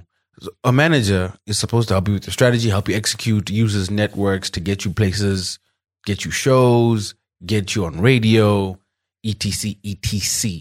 So, um, obviously they're, they're not taking over from the plug in Asa Asika, but you'll find that in, in, in with a lot of artists, especially artists that are breaking out internationally, they tend to have different managers for different regions. Um, Dan, you saw an email when we were trying to uh, get an artist here. a performer here where the American manager manager's like, yo, we don't handle Africa. You got to holler at him yourself. It's because certain managers have networks in certain areas and they don't have networks in others. So this is this is an admission that yo, the plug can only take you so far. To get to the next level, work with these guys. And considering what Burna Boy has been able to do in very short time with an internal management team, but but supported heavily by the label, and you see what he's doing overseas, um, and we, we- we've got more more more from from Burna later on. I think this is really good for Davido, and for a couple of years now, I've been saying it. Davido's probably the, the hardest working, and I hate the, the term, but Afro beats slash Afro pop artist. His work rate is ridiculous. It's almost like every week he's either featuring on a song or he's dropping a song. and I was going through like um I've got an app called Day One where like it logs all my I journal in it, but also logs all my tweets. And a year ago, a few days ago, Davido dropped the song with Conscience, and I was like, I was trying to remember, yo, I don't even remember the song. Then I I- went to play the video, and I was like, oh, I do remember the song that boom boom boom ba, boom boom boom boom. But that's Davido's work rate. Davido's work rate is ridiculous. So I think it, this is only going to help him if he could only fix his voice. I don't think he needs to fix his voice flow. okay, gaga ga, we move on. Um, there were reports that Strive Masiyiwa was going to take over Supersport United, uh, football team in South Africa. Um, Strive Masiyiwa is the richest man from Zimbabwe. I, I don't say I, won't, I don't want to say in Zimbabwe because I don't think my man lives here. But uh, no has no has he moved seven tons of gold? Has he brought has he brought Rick Ross to Zimbabwe? No. So the reason that, I mean, normally I wouldn't comment on this, but the reason I wanted to bring it up is because I saw so many takes from people saying, why is he buying a South African club when there's so many local clubs that need investment? Then we're, we're saying these things with these people with common sense. These are conversations on Twitter. Now, Ah, so people without common sense. Thank you. I, wa- I wanted to say, oh, first of all, um, it's probably worth noting that Supersport put out a statement just a few hours ago saying that uh, Supersport United have been made aware of the old repeated rumors and speculation regarding the regarding the potential sale of the club. Please note that the rumors are completely untrue. As stated when these false rumors started in 2019, the club is not for sale. The club is seeking legal advice on the publications or persons involved in continually issuing these false statements. But uh, still, uh, this came through from a journalist in South Africa who said that uh, Zimbabwean billionaire Strive Masiyiwa is uh, an, an almost complete deal to buy Supersport United. Anyway, long story short, I just wanted to say, I think Zimbabweans. This is probably true all over the world, but I'll only speak about our. Uh, I've seen uh, a mindset, an entitlement that exists in Zimbabweans that if someone is able to help, then they must help us. How dare you not help us if you can? Um, it comes through from musicians who have a viewpoint that why would the radio station not play my song? I don't get it. Just play my song. Why don't you want to help me? It comes through from people who are workers who don't do the work, but why wouldn't you pay me? Like, I need the money. It's just, it's just like a, such a mindset. So here's, here's a club in Zimbabwe that's so badly run. uh, you know, it's bleeding money. Why wouldn't you invest in it? You've got the money, just invest in it. That's not how it works, right? Come on, come on, man. Use common sense, guys. No, almost no one does anything out of purely altruistic reasons when it comes to business. All right. Anything that any moves that are made are either for PR or for a business move down the line or strategic or whatever. It's not, "Ah, you know how to support my fellow Zimbabweans. Let me buy a Zimbabwean team. No. Even when rich people support or do charity or whatever, very often it's, it's, you know, it's PR. So like, I just, I find it like, that's such weird reasoning. Why would you buy a South African club when there's plenty of struggling Zimbabwean club? Hey, have you thought about why they're struggling? That's exactly. Thank you for answering my question. Anyway, um, just wanted to address that. Um, you want to talk about this story about Berita and uh, Nota?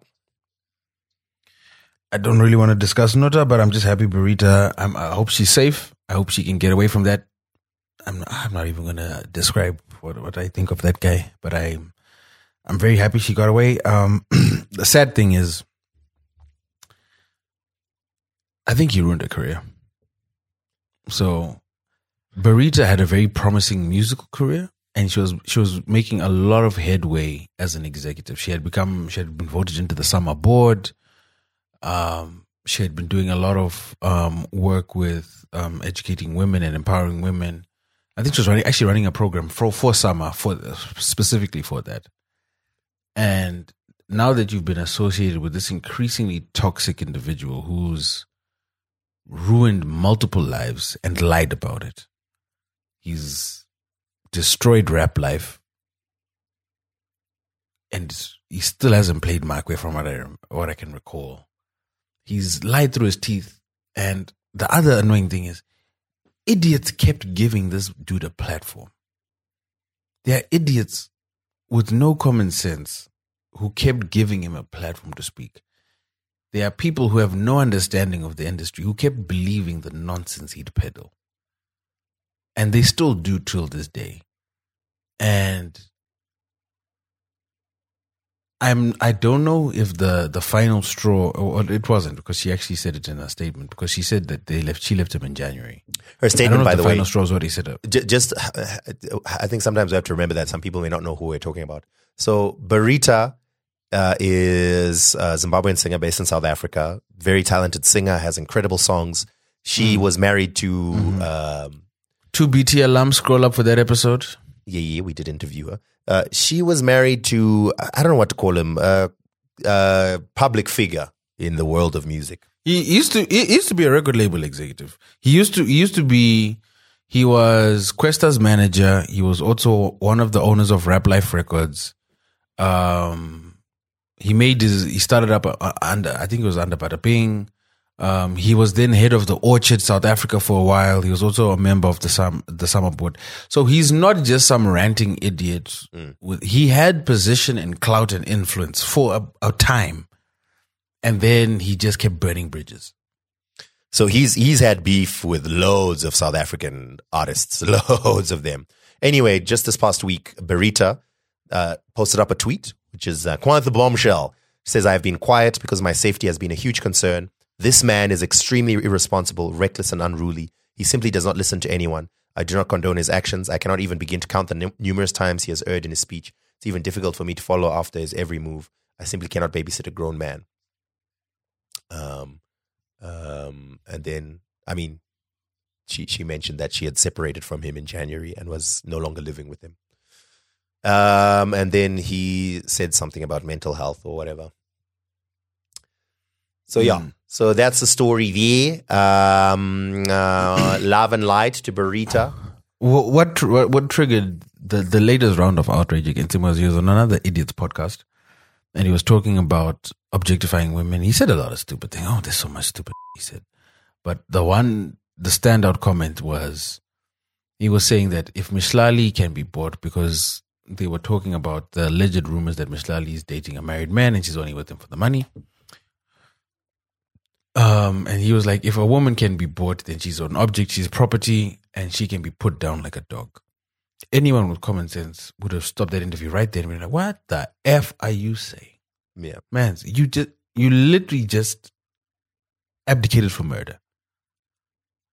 Just casually abdicated for mur- the murder of a woman.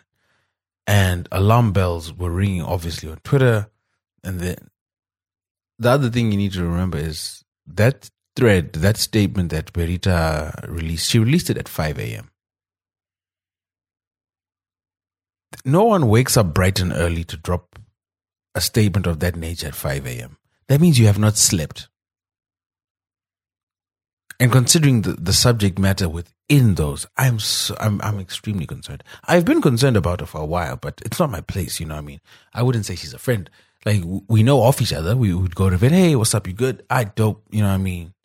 And move on. But it was. It's always just been concerning because Nota has been full of S for a while, and it, it's been ongoing because there's there's a, there's a lot of things he says that are just lies, but who am I to speak on it? Because I'm a, at the end of the day, I'm just a Zimbabwean podcaster who runs a business in Zim. You know what I mean? Mm. I know things in South Africa. I know people in South Africa.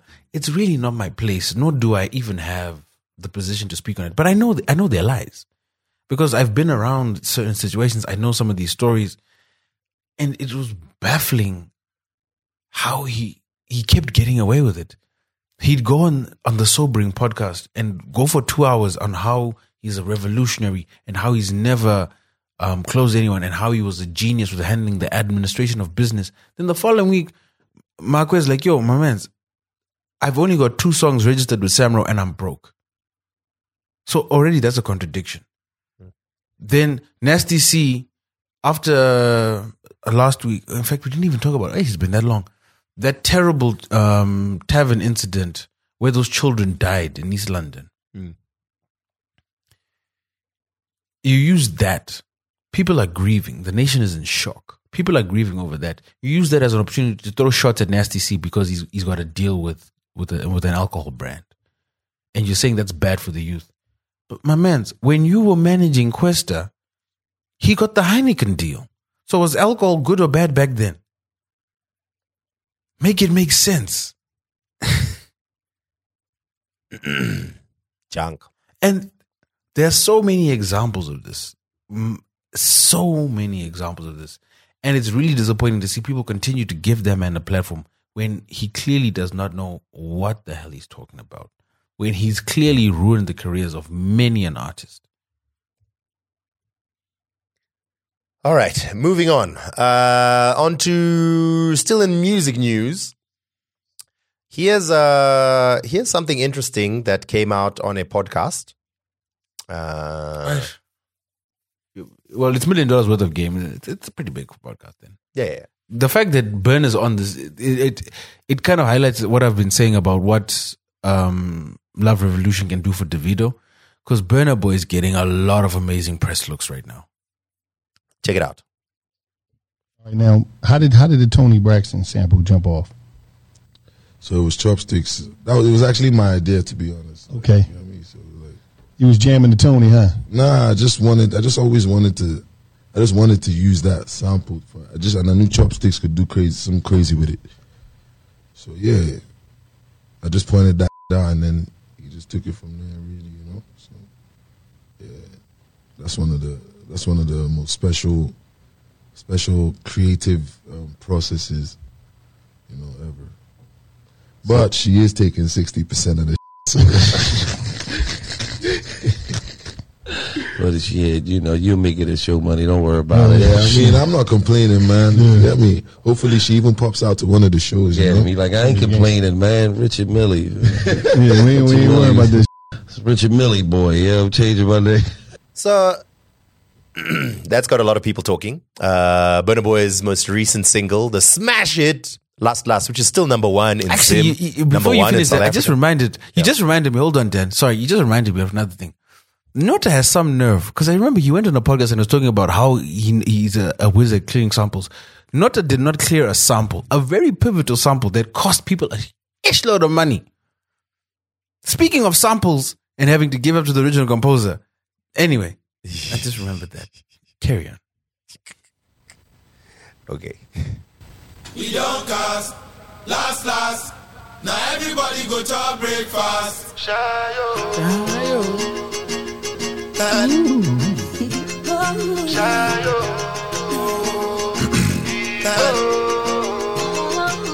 Choco power for the result, though.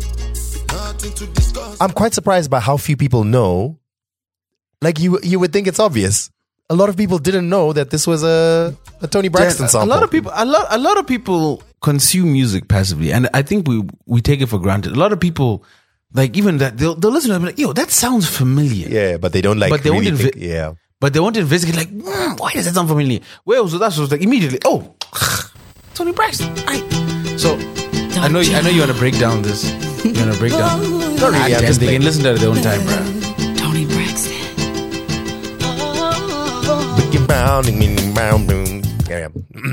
Some DJ out there must do a nice transition. But yes. Yes, Philip. Ray So- did one. It was actually, Ray actually did a dope one of that one. But anyway, yeah, continue. Oh yeah, yeah. So uh, as you heard on this podcast, Burna Boy says that hey, um, Toni Braxton's getting sixty percent of all revenue for Last Last, um, you know, because he's using her sample. But you know, he ain't complaining. So yeah, a lot of people have been talking about it. I, what I, what I found funny is memes. Like you- you know that meme of the guy who someone's trying to take uh, um, sadza from his plate, and then he grabs his hand and literally eats it out of his hand. Someone's like Toni Braxton every time someone plays Last Last. I thought it was funny. But yeah, anyway, you're about to say? I, I, I was gonna say um, I love Burna Boy. Uh, gra- granted, he's dealing with a lot. Uh, we, we we didn't discuss that shooting, did we, Dan? Yeah. Yeah. That's a, it's a, it's a tough discussion to have. So yeah, we, we know we know about that shooting, but um, I it's also Dan when you're dealing with an artist or artists in general, artists don't read contracts. You know what I mean? Mm-hmm. Especially at Burna Boys level, like when you've, you you when you're at that level, when you got to be doing press, when you've got to be show rehearsals, traveling, you know what I mean, rejuvenating the spirit and so forth, going shopping. You don't really have time to look at the nitty gritties. You just hire a team that you trust, and they they do the rest. So I'm not disputing that sixty percent of something might have to go to pay for to account for the sample. However, the simple statement that Toni Braxton is getting 60% of the song is is incorrect for a multitude of reasons. One, Last Last does not only use the sample of the composition, which is the lyrics that were written, it also uses a sample of the performance. Right? So the performance is attributed to the master recording. Every song, every that's released has two sides. It has the composition and it has the master. So the master here has to be cleared. Toni Braxton does not own her masters. Last I checked, unless Birdman did a real solid and went back and bought her masters back for her, she does not own her masters. As Well- far as I recall, I mean, those masters are owned by L.A. Reid and Babyface. on on a podcast, Phil, you're not going to say Toni Braxton's masters, which are owned in this percentage by this people. You're just going to say Toni Braxton, and it should take to mean like I'm- whoever I'm, owns. I'm, yeah. I'm, uh, but, I, but I'm saying that because now the, the conversation on Twitter has has been individuals who purport to know better, doing threads and think pieces and holding spaces and having discussions for hours on end when you don't even understand the fundamentals, mm. which is ridiculous. And then there are other people who are like, "Oh my god, sixty percent, that's ridiculous." Guys, let me tell you right now for how, as fundamental as that's as as the the song is and the melody is and the composition is to last last 60% is an amazing deal mm-hmm. I've i've had to clear samples where i've had to give away 80% and it's 80% for an interpolation not even 80% for for using the original master it's just 80% for the and that's 80% of the composition by the way well, not for the performance I mean, you're not Nota, so what can you do? You know. you know what, Dan? You're right. You're right. I, I am not the authority, and I need him to give me the authority, you know, to, to clear those samples. So sixty percent is actually a really good deal. We, well, but we don't know if she if he's taking sixty percent of the whole work, sixty percent of the master, sixty percent of the composition, which is fine. And it's it's like as long as Burna has a rough idea of of, of what he had to compromise on and where his money's going, that's good. He doesn't need to know the intricate details, right? Mm-hmm. But then the people that that start no, so the issue I have here is you're given a bit of information. It's not the full picture, right? It hasn't been analyzed. It has not been dissected. It hasn't even been corroborated by any of the other parties involved. The record label, Toni Braxton herself, anybody, right? The only commentary we have is from Burna Boy. Now all of a sudden you're running off with all this discussion and commentary. And that's the weird thing. That's that that that that, that never fails to boggle my mind. I'm like, but you don't even have the full story. How can you have such a strong opinion when you don't even know what you have an opinion on? Hmm. Good tough, good tricky, ne? Yeah, you don't care, Dan. I can see. No, it's not that. It's it's because it's like what you always say. The people have strong opinions just because they want to be seen saying something. Most of what I've seen is just jokes about it. But like, I, yeah, I've seen some people saying, "Oh," uh, uh," and it's clear that they don't know what they're talking about. So Mm, speaking of like the other thing was was Burna Boy was talking about um Afrofusion and how that's the genre he makes. And people were up in a hissy fit. How dare he disrespect Afro beats? How dare he try and have the audacity and the megalomaniac tendencies to say he's powerful enough to create a whole genre? Guys, um, I don't I don't even know this, but Afro beats isn't a real genre. Afrobeats was just named by a DJ because he, he was just scrambling to think of a name and he just took Fela's real genre Afrobeat and just added an S to it. Afrobeats isn't a real thing. But it might have become a real thing now over time. Yeah. Because it's just been so widely adopted. But even within that, you're now re- reverse engineering the definition. Because by the, by the very definition given to the people that coined the term, Afrobeats was literally just popular music, popularly contemporary music coming from Africa. Hmm. That was it. There, there was so no that's, breakdown. that's not even a genre. it's yeah. It- there's no breakdown to this is the BPM, this is the sound you use, this is the the song structure. No, it was literally just this is the popular music coming from West Africa, so I'm calling it Afrobeats. So that's what that's what Afrobeats is, right? Yeah. So if someone then say, then bucks against that, I don't understand why you'd be upset because you're saying how dare you disagree with this imaginary thing here by creating your own imaginary thing here, even though he's able to quantify it a little better than Afrobeats because Afrobeats has just become the, the this analogous umbrella term for everything, which frustrates me to a great a great a great deal because Afrobeats is now the new world music for Africa, which ugh. Something you've said many times on this podcast. Okay, uh, Philip, I figure let's uh, let's quickly talk about some TV stuff and then some music. Oh, Yeah, I had some Hotep stuff, but let's leave it. yeah, quick, quick. Uh, Zimbabwe, the Zimbabwean rugby team, the Sables, have been doing really well. They beat the Netherlands last week, and uh, this week they've been scheduled for some big games. They're playing against Namibia tonight as we record. I just went to quickly. It's it's actually happening as we speak. Ah, they are being walloped. My goodness, there was so much hope for the team, but hey, it's twenty four five right now in the fifty seventh minute. But shame. Wow. Shout out to the Sables though. They really they got people they got people's hope up. Uh, these are World Cup qualifiers as well, but uh, you know it is what it is. I don't know It what is the- indeed. I don't know what this means in terms of permutations for the World Cup and all that, but yeah. And Namibia has traditionally been a difficult team for Zimbabwe. Uh, on TV, have you watched anything? Uh, any episodes of Mukoma Bruce, Philip? I have. I- I'm caught up. I'm on the first. I've watched the first two. Nice. So, uh, King Kandoro, friend of the podcast, he started a new YouTube show uh, called Mukoma Bruce. It's just a, a comedy show that's meant to satirize Batman, shall we say. So, what if Batman was Zimbabwean? Is the concept of it. Um, yeah. So, it's, if you're looking for some laughs, go check it out on YouTube, Mukoma Bruce. Uh, it's pretty funny, actually. It's pretty funny. Um, did you see what's happening with the Minions movie? No, Dan, but I knew you'd be on top of this. Why don't you break it down? So it's fascinating. Okay, so first of all, five years ago, the first Minions movie came out. The Minions, of course, were a character in uh, Despicable Me. Characters. Well, group of group of characters and Despicable Me. Uh, animated a movie that uh, they, I mean, you know, they got very popular as like a meme sort of sub character, and you know, minions are involved in all kinds of things, and they're used in ad campaigns and blah blah blah. They got their own movie like five years ago. Now, five years later, here comes the sequel to the Minions movie, The Rise of Gru. I haven't watched it yet. Uh, from what I hear, it's like it's it's a fine, you know, like perfectly adequate animated movie. But think about the people who were six, seven, eight, nine, ten years old five years ago when the Minions first came out. If they enjoyed it, if they liked it as a kid, five years later, the the, the sequel, they're teenagers on TikTok. Mm-hmm. And partly because of the Minions' brilliant marketing strategy, and partly because the internet is the internet, the idea or concept of watching this movie, The Minions, was it became a meme.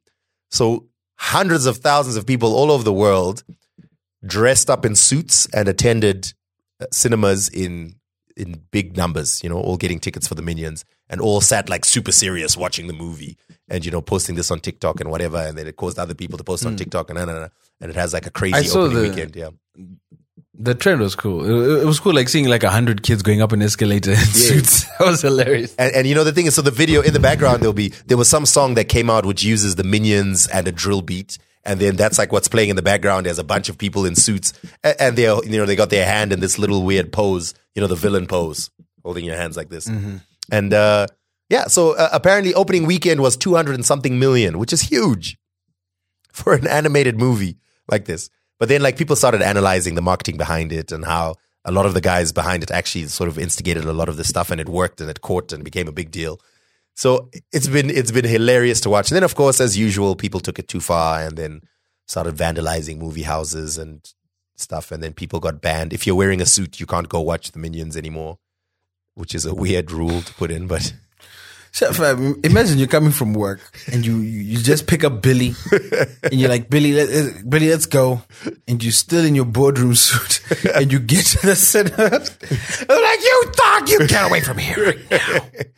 But I thought that was funny. So the, the the name of the trend is hashtag gentle minion, as in gentlemen, but minions. Uh, I look forward to watching the movie. But let's check out some music, Philip. Uh, Amapiano Let's queen. it, Shasha. Uh, actually, we, be, be, before we do that, Yeah. um, before we do, Afro Nation was this past weekend. Oh yes, sorry, my Uh, bad. Didn't I put that down? My bad. Yes, yes, yes. Afro Nation. We have to talk about that. We do because there was a lot of discussion, if even in a Patreon group about Afro Nation. Um, Chris Brown, Burna Boy, Meg the Stallion. obviously Meg the Stallion, and then the Amapiano, all the Amapiano acts there, and they shut it down. And it was such an amazing look. You had Kamo Mphela was featured by Instagram's page, which was insane. You had Uncle Waffles with an amazing set, amazing exposure, really taking Amapiano to the next level. Of course, and all the other acts that were there. Um, and I, I, I was like, oh, because I, I don't want to center session everything, but that point I was just like, yo, two years ago, this is what you were working towards, Mm. and something happened that derailed that, and it's obviously not too late to pick up and try again. But this should have You been know, you. you can, but it could have been, not should have been, but it could have been. You know what I mean? It should have But- been me. And on top of that, yeah, I mean, Afro Nation outside of it was just a big look. It was a great move forward. I think finally after they got their act together and they were able to have the event, Would, it you sounded s- like it was a Would you say it's the biggest that? African music festival? uh, this- At- at least one a, of, a data yeah. set. I think I think that and and what Paul Okoye is doing with the with the One Africa shows. But yeah, I'd probably say Afro Nation is. But was the, there was the Puerto Rico one, which is also where they had the. Isn't that where they like a couple of months ago, forced people to work?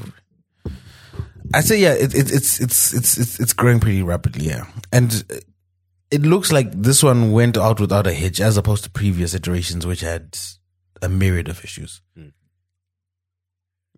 Well, But yeah, shout out to Afro Nation in Portugal uh, and everyone So, who went out. Yeah. Before we before we play Shasha, do you want to discuss this Omah Lay thing? Um, so, I mean, it's not a huge discussion point, but long story short, Omah Lay put out a tweet um, where he highlighted someone who was complaining about No, he was Omah Lay not. You know, singing. he was he was responding to. He was responding to because that tweet is doing numbers. He was responding. Okay. So, uh, some lady who was at Afro Nation was like, yo, I love Omah Lay, but man, we came to your show to watch you sing, to watch you perform, and why didn't you sing? And uh, he responded uh, by saying, apologies to you and all the fans that feel this way. I would have loved to give you better, but I had to do this entire show without hearing myself because I wasn't provided uh, with sound on my in-ear monitors. So, you know, we had a little bit of a discussion of the, about this in the in the um, patrons group, Mm-hmm. where the question was about should he have responded this way? Because she uh, she basically had this video, right? I think it was a TikTok video actually that she posted that was also on Yeah. Twitter, uh, which was basically, "Yo, Afro Nation was amazing, was dope, whatever, whatever. Omah Lay, we love you, but man, we came out to see you. We wanted to watch you perform, but you didn't sing." Um, yeah. Mm, Yeah. So at the time he responded, a video had done close to 500,000 views. It's now surpassed that. It's approaching 600,000 views. So he had to respond. I think w- when something is that viral, you have to respond. And um, some someone in the Patreon group was like, it sounds like an excuse. And I was like, but it, it's not really an excuse if it's real. Like, if that's really what happened. Um, and I was explaining when you're working at a festival that size, you rely heavily on in-ear monitors because what you're hearing it's it, it's too loud for you to hear your own voice. So you're hearing what the mic, what's coming through on the mics. But what's coming through on the mics is going to be distorted and it's going to have a delay. So if you aren't finely attuned to performing in that environment, it can go awry really quickly. Another example of this recently was what happened with Giveon at the BET Awards. Another example is what happened with Omarion at, at the Verzuz. You can easily be thrown off cue if your in-ear monitor is off or it, it comes up in the wrong key. And it can be something as like if you're singing in F mi- in F minor, but it comes through um, as just an F flat, for example, that's going to throw everything off because you, you you're gauging your voice by what you're hearing and you're responding to that. So if that is off, it can create a cascading effect. The other thing is when you have a festival the size of Afro Nation with the number of acts that they have, when you do sound check, you're gonna one sound engineer is gonna go in, do your sound check, and then key in your levels, right? And it's gonna save it to the machine. However, for whatever reason, if those savings are wiped off, if the sound engineer changes, if they mix up the names, like let's say they don't save it as Omah Lay settings, Afro Nation date, or they just use some random um, save file name, or they just use numbers, and you're going to the board and you're like you're you're trying to go through the running order, but the running order has changed on stage, and you just go to settings for act number four, but act number four is now actually act number five there's a myriad of ways this thing can go wrong. So I'm not mad at Omah Lay for explaining his side of the story. Whether it's true or not, I don't know, but I'm assuming it is. I appreciate and if him. it is true. Sorry, go ahead. And if it, yeah, and if it is true, you have to explain yourself and you have to defend yourself, and also let your fans know that yo, I'm listening. I understand you're upset. My bad. I'll try and do better, but this was the issue, and I, I see absolutely nothing wrong with that. Yeah, I, I was also saying like I appreciate that he, as much as he was explaining the situation, he was still like, "Yo, I, I apologize. My apologies, man, but this was the situation," which I think is a good look. Basically, So yeah. And then That- he, that- he says to that lady, uh, he wants to give her VIP access uh, while while he's still on tour. mm, that'd be dope. So then the key to get VIP tickets is to complain. That's what we need to start doing. Start complaining, That's- that's and then hope it gets viral. but yeah, so, yeah, so you were saying that, uh, that's setting the bed. That that's setting the bed. This weekend, Amapiano went to the next level from major league DJs all the way through to Kamo Mphela, um, Durban Gogo, everyone who graced the, the stages, plus the tour that the Scorpion Kings on right now.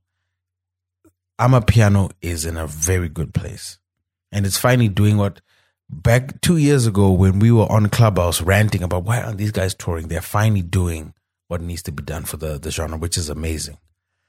That being said, um, Shasha dropped a video for a song that's what over six months old now. Um, two weeks ago, Ipiano. Mm. she came and she dropped a video earlier today while we were recording. Um, She didn't drop the Let's- video. why don't It you was play just a song. it just dropped. So why don't you play the before before we come? Just play the song. Just just play a bit of the song, Then. All right, cool, cool, cool, cool, cool, cool, cool. This is the new Shasha. It's called uh, ah. it's called Ungo Wami.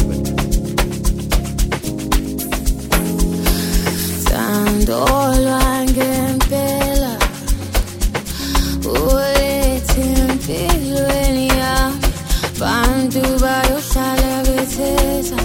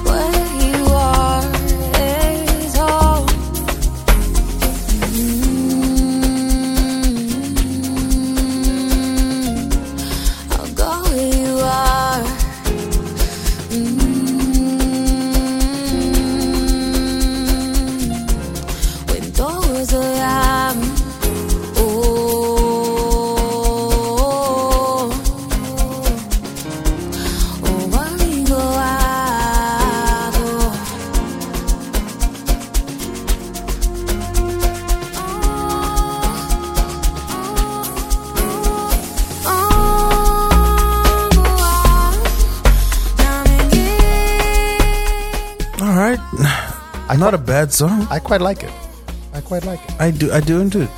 I'm just not sure that's that that that's the right release and it, it was handled the right way.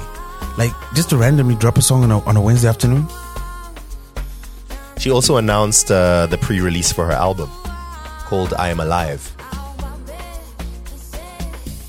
along with the, the drop of the song. So, uh, hey, I think there's a lot to learn here, and, and time will reveal what's what's really going on behind the scenes or what's what's happening. But for what it's worth, uh, I, I did listen to this song a couple of times before we recorded. I quite like it. I quite like it, even apart from my my natural um, bias towards our Zimbabwe and Amapiano queen. Mm. I, I The do other, like. the thing that, that that I found interesting is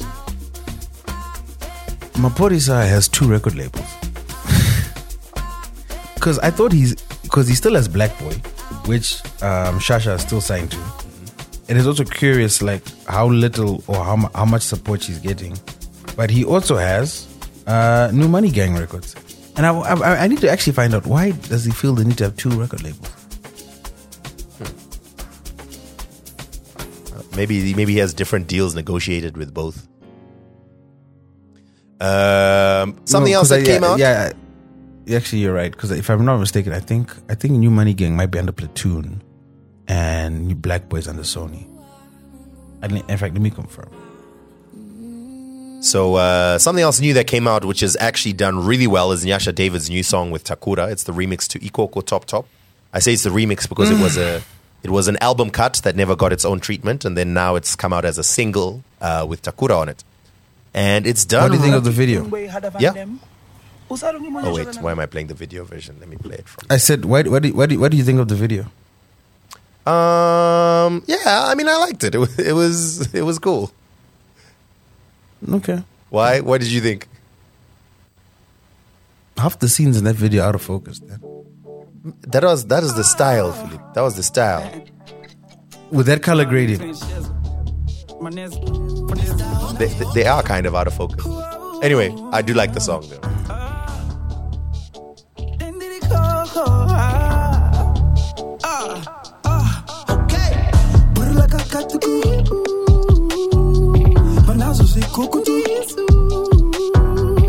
International better. Point to somebody better with a little rap. I'm far off with a big gap, big gap. Put a crown on my head of rhythm and blues Cause everybody knows I deserve that. And everybody knows I can have that. And everybody knows I can tap that. Looking in the mirror I see what I saw In my dreams. Hey, And I believe I see.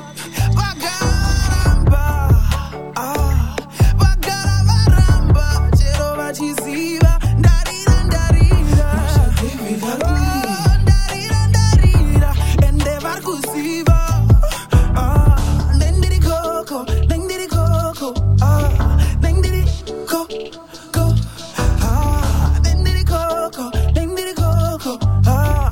headed to the top non-stop and everybody knows I'm hot, hot.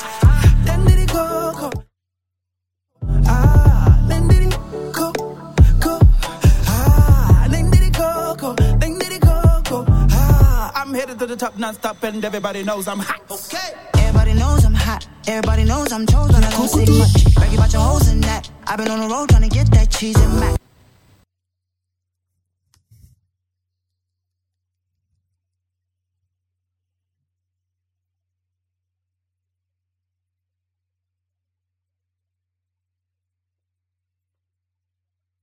Wonder what's causing that.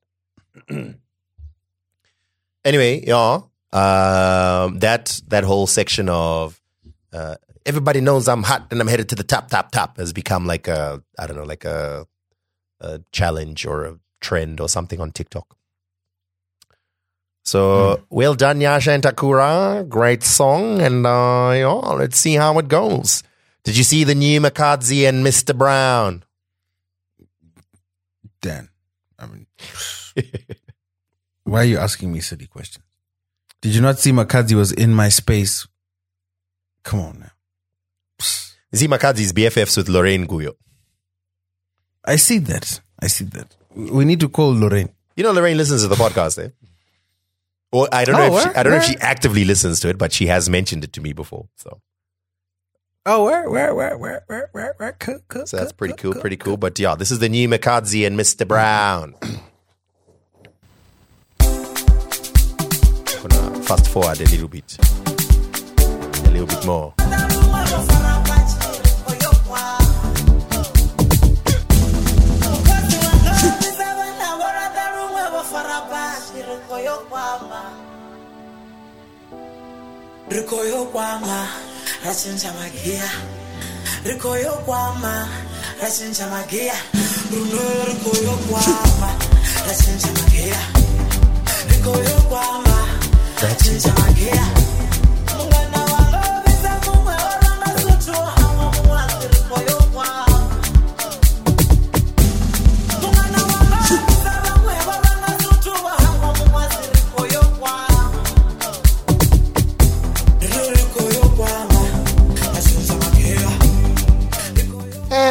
Brown is dope, you know.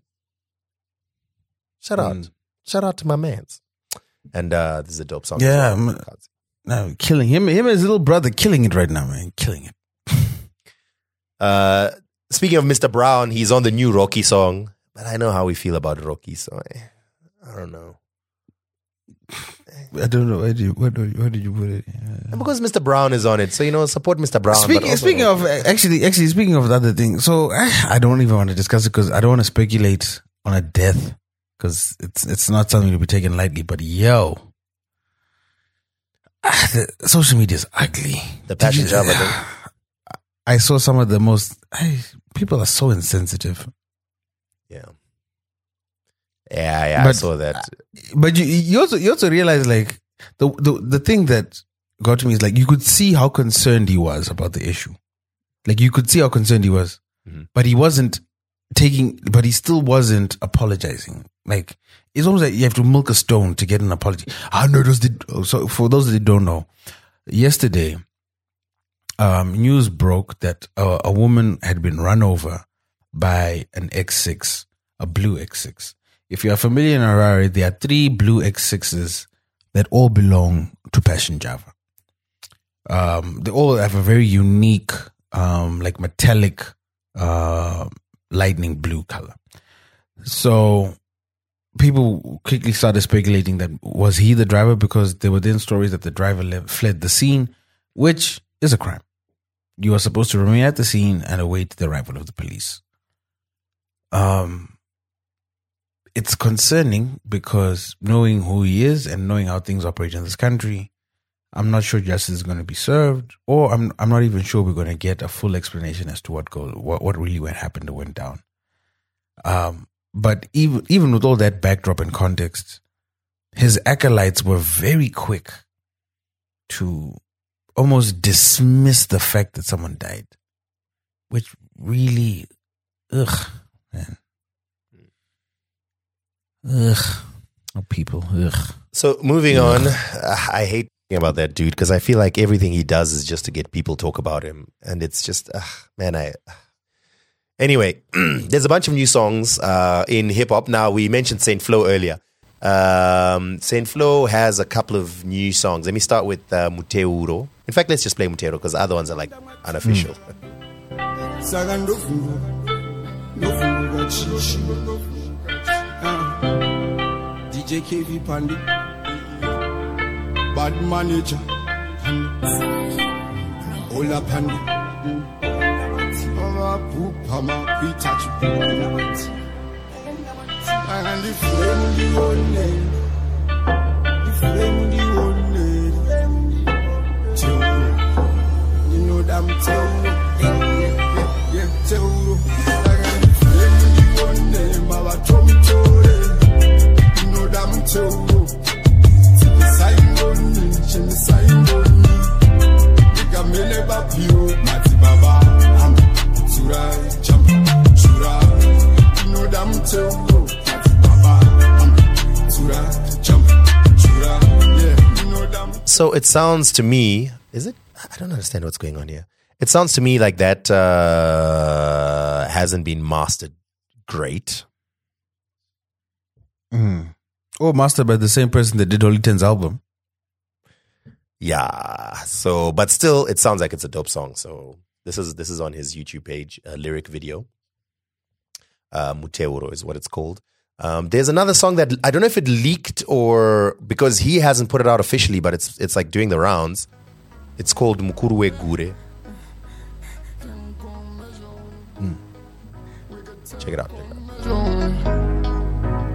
Major. batokula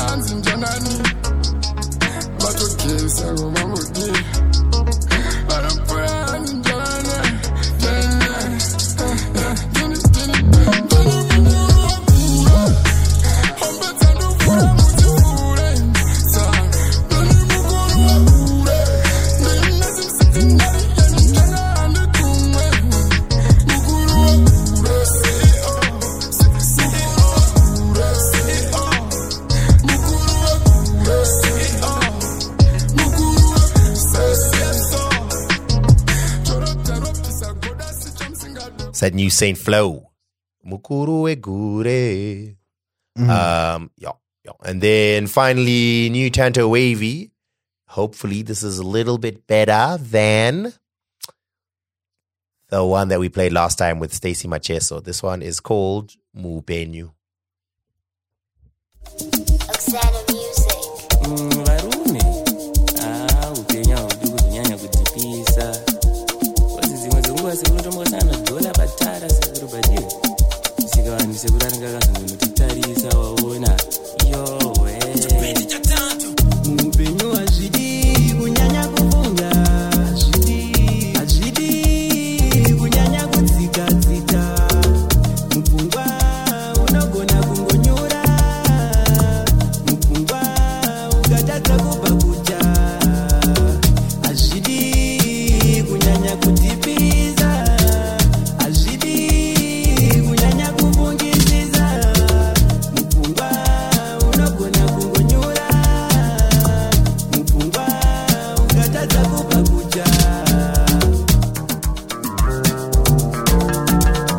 I like it.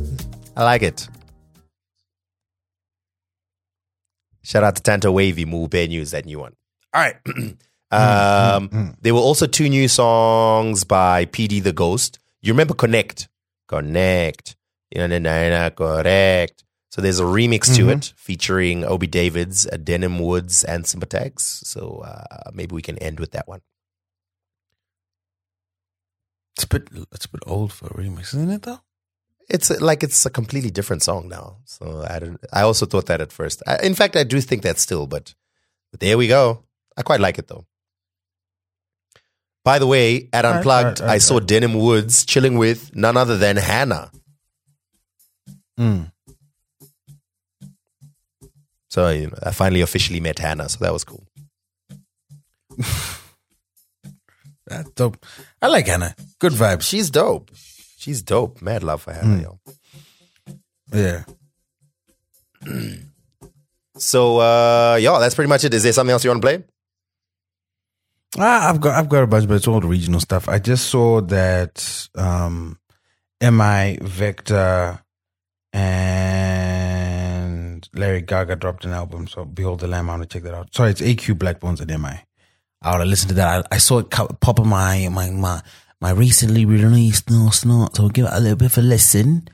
Um, I've just actually been been sampling a lot of international music. You know, I've been in a little international mix, and then finalizing the the stuff that we're releasing. So I haven't really listened to much new music except the stuff we're working on. Nice. I know there's a new uh the, the Brian Jack released an album. There's new Kikky Badass. There's uh I mean there's there's there's some stuff. Yeah, there's some stuff, but uh, you know, need to check it out. Need to spend some time checking it out, but it's okay. Boys and girls, thank you very Yeah. much for tuning in. Hey, um, real quick, please allow us to express our appreciation to everyone who continues to support us financially. You can go to twobroketwimbos.com forward slash donate and you can sign up to be one of the Patreon Mhm. members. You get exclusive access to our WhatsApp group where we have great discussions. That's where we get a lot of the talking points for the show, and we continue in our discussions on there, and uh, you know, discuss what what happened on the show and uh, inside information, plus a lot of stuff that never makes it to the show. Um, it also gives you an opportunity to sometimes feature on the show when we feature our patrons. So yeah, Uh, but really, the, the main reason for it is just to support the podcast. So, uh, twobroketwimbos.com forward slash donate. You also leave a like, uh, a follow, a comment. If you're using a, um, uh, whichever app you're using to listen to the podcast, please leave a comment. If you're using the website, even, you can leave a comment. Just let us know what you think. Leave a five star rating. We'd appreciate it very much. Also, Fantasy Premier League has started again. It went live yesterday or today. So, yeah, so you can sign up to it. Um, I think I'll post it on our Twitter. It's I can't remember what the code is. In fact, I can just say it now. The code is for the thing is EB. No, E E4B5VC. I'll put it in the show notes. So yeah, you can sh- sign up to the mini league if you'd like, and then we can play fantasy football for the whole season.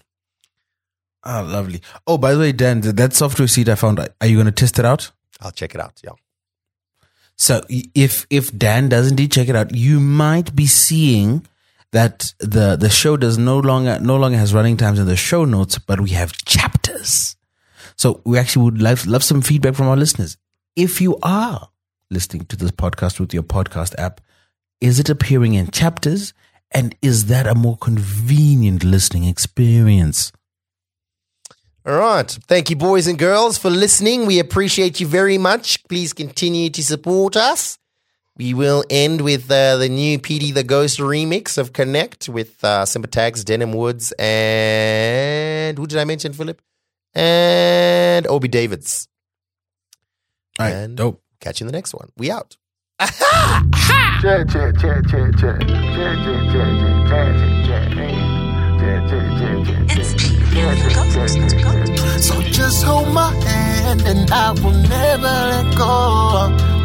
I know nobody else can do me like you. Oh, oh, You can't even see, I'm just trying to get near. I ain't even trying to compete, I'm just too modest to feel. you. Only one that's on the team, bold enough to run the bill. Ballin' like you Copperfield. Only reason I'm trying to know your name. I'm just trying to show the face, trying to give you the bigger picture. That shot in 4K, take your time, it's okay. See through all of the girl, cause your products don't shake. I'm the one, but just give me time, the cause it don't chase. All the nigga really got is your name. Now you see it cause I got it on me. That nigga that be calling you baby, on you lately, call me baby. Just hold my hand and I will never let go.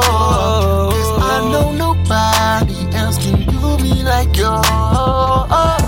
Connect, chini bata correct. You about to bomb to connect. I'll always do you correct. Connect, chini bata correct. You about to bomb to connect. I'll always do you correct. I never lied to you. Yeah, I'll always keep you near. Uh-huh. I never do you wrong. Wrong. So baby, don't you fear. I just wanna see you, baby. baby. Text kinda I speak, I speak. Tell you what's up for the week, for the baby. weekend. I'm the only one of your speakers, baby. This your back nice, nice, nice. When you shaka that nice, nice, nice. You be my wife, I need you in my life. So just hold my hand and I will never let go. Cause I know nobody else can do me like you. Connect. Connect chini bata correct. You got to move to connect. I'll always do you correct. Connect. Chini bata correct. You got to move to connect. I'll always do you correct. And I say, too long, too long, too long, too long, you've been alone. Too long, too long, I wanted to have you as my own. Ah, the one I hold, but you wanna be alone. Girl, you so hot and cold. Yeah. So just hold my hand and I will never let go. Cause I know nobody else can do me like you. Connect. Chini bata correct. The bata bomb to connect. I'll always do you correct. Connect. Chini bata correct. The bata bomb to connect. I'll always do you correct. Showtime. Showtime.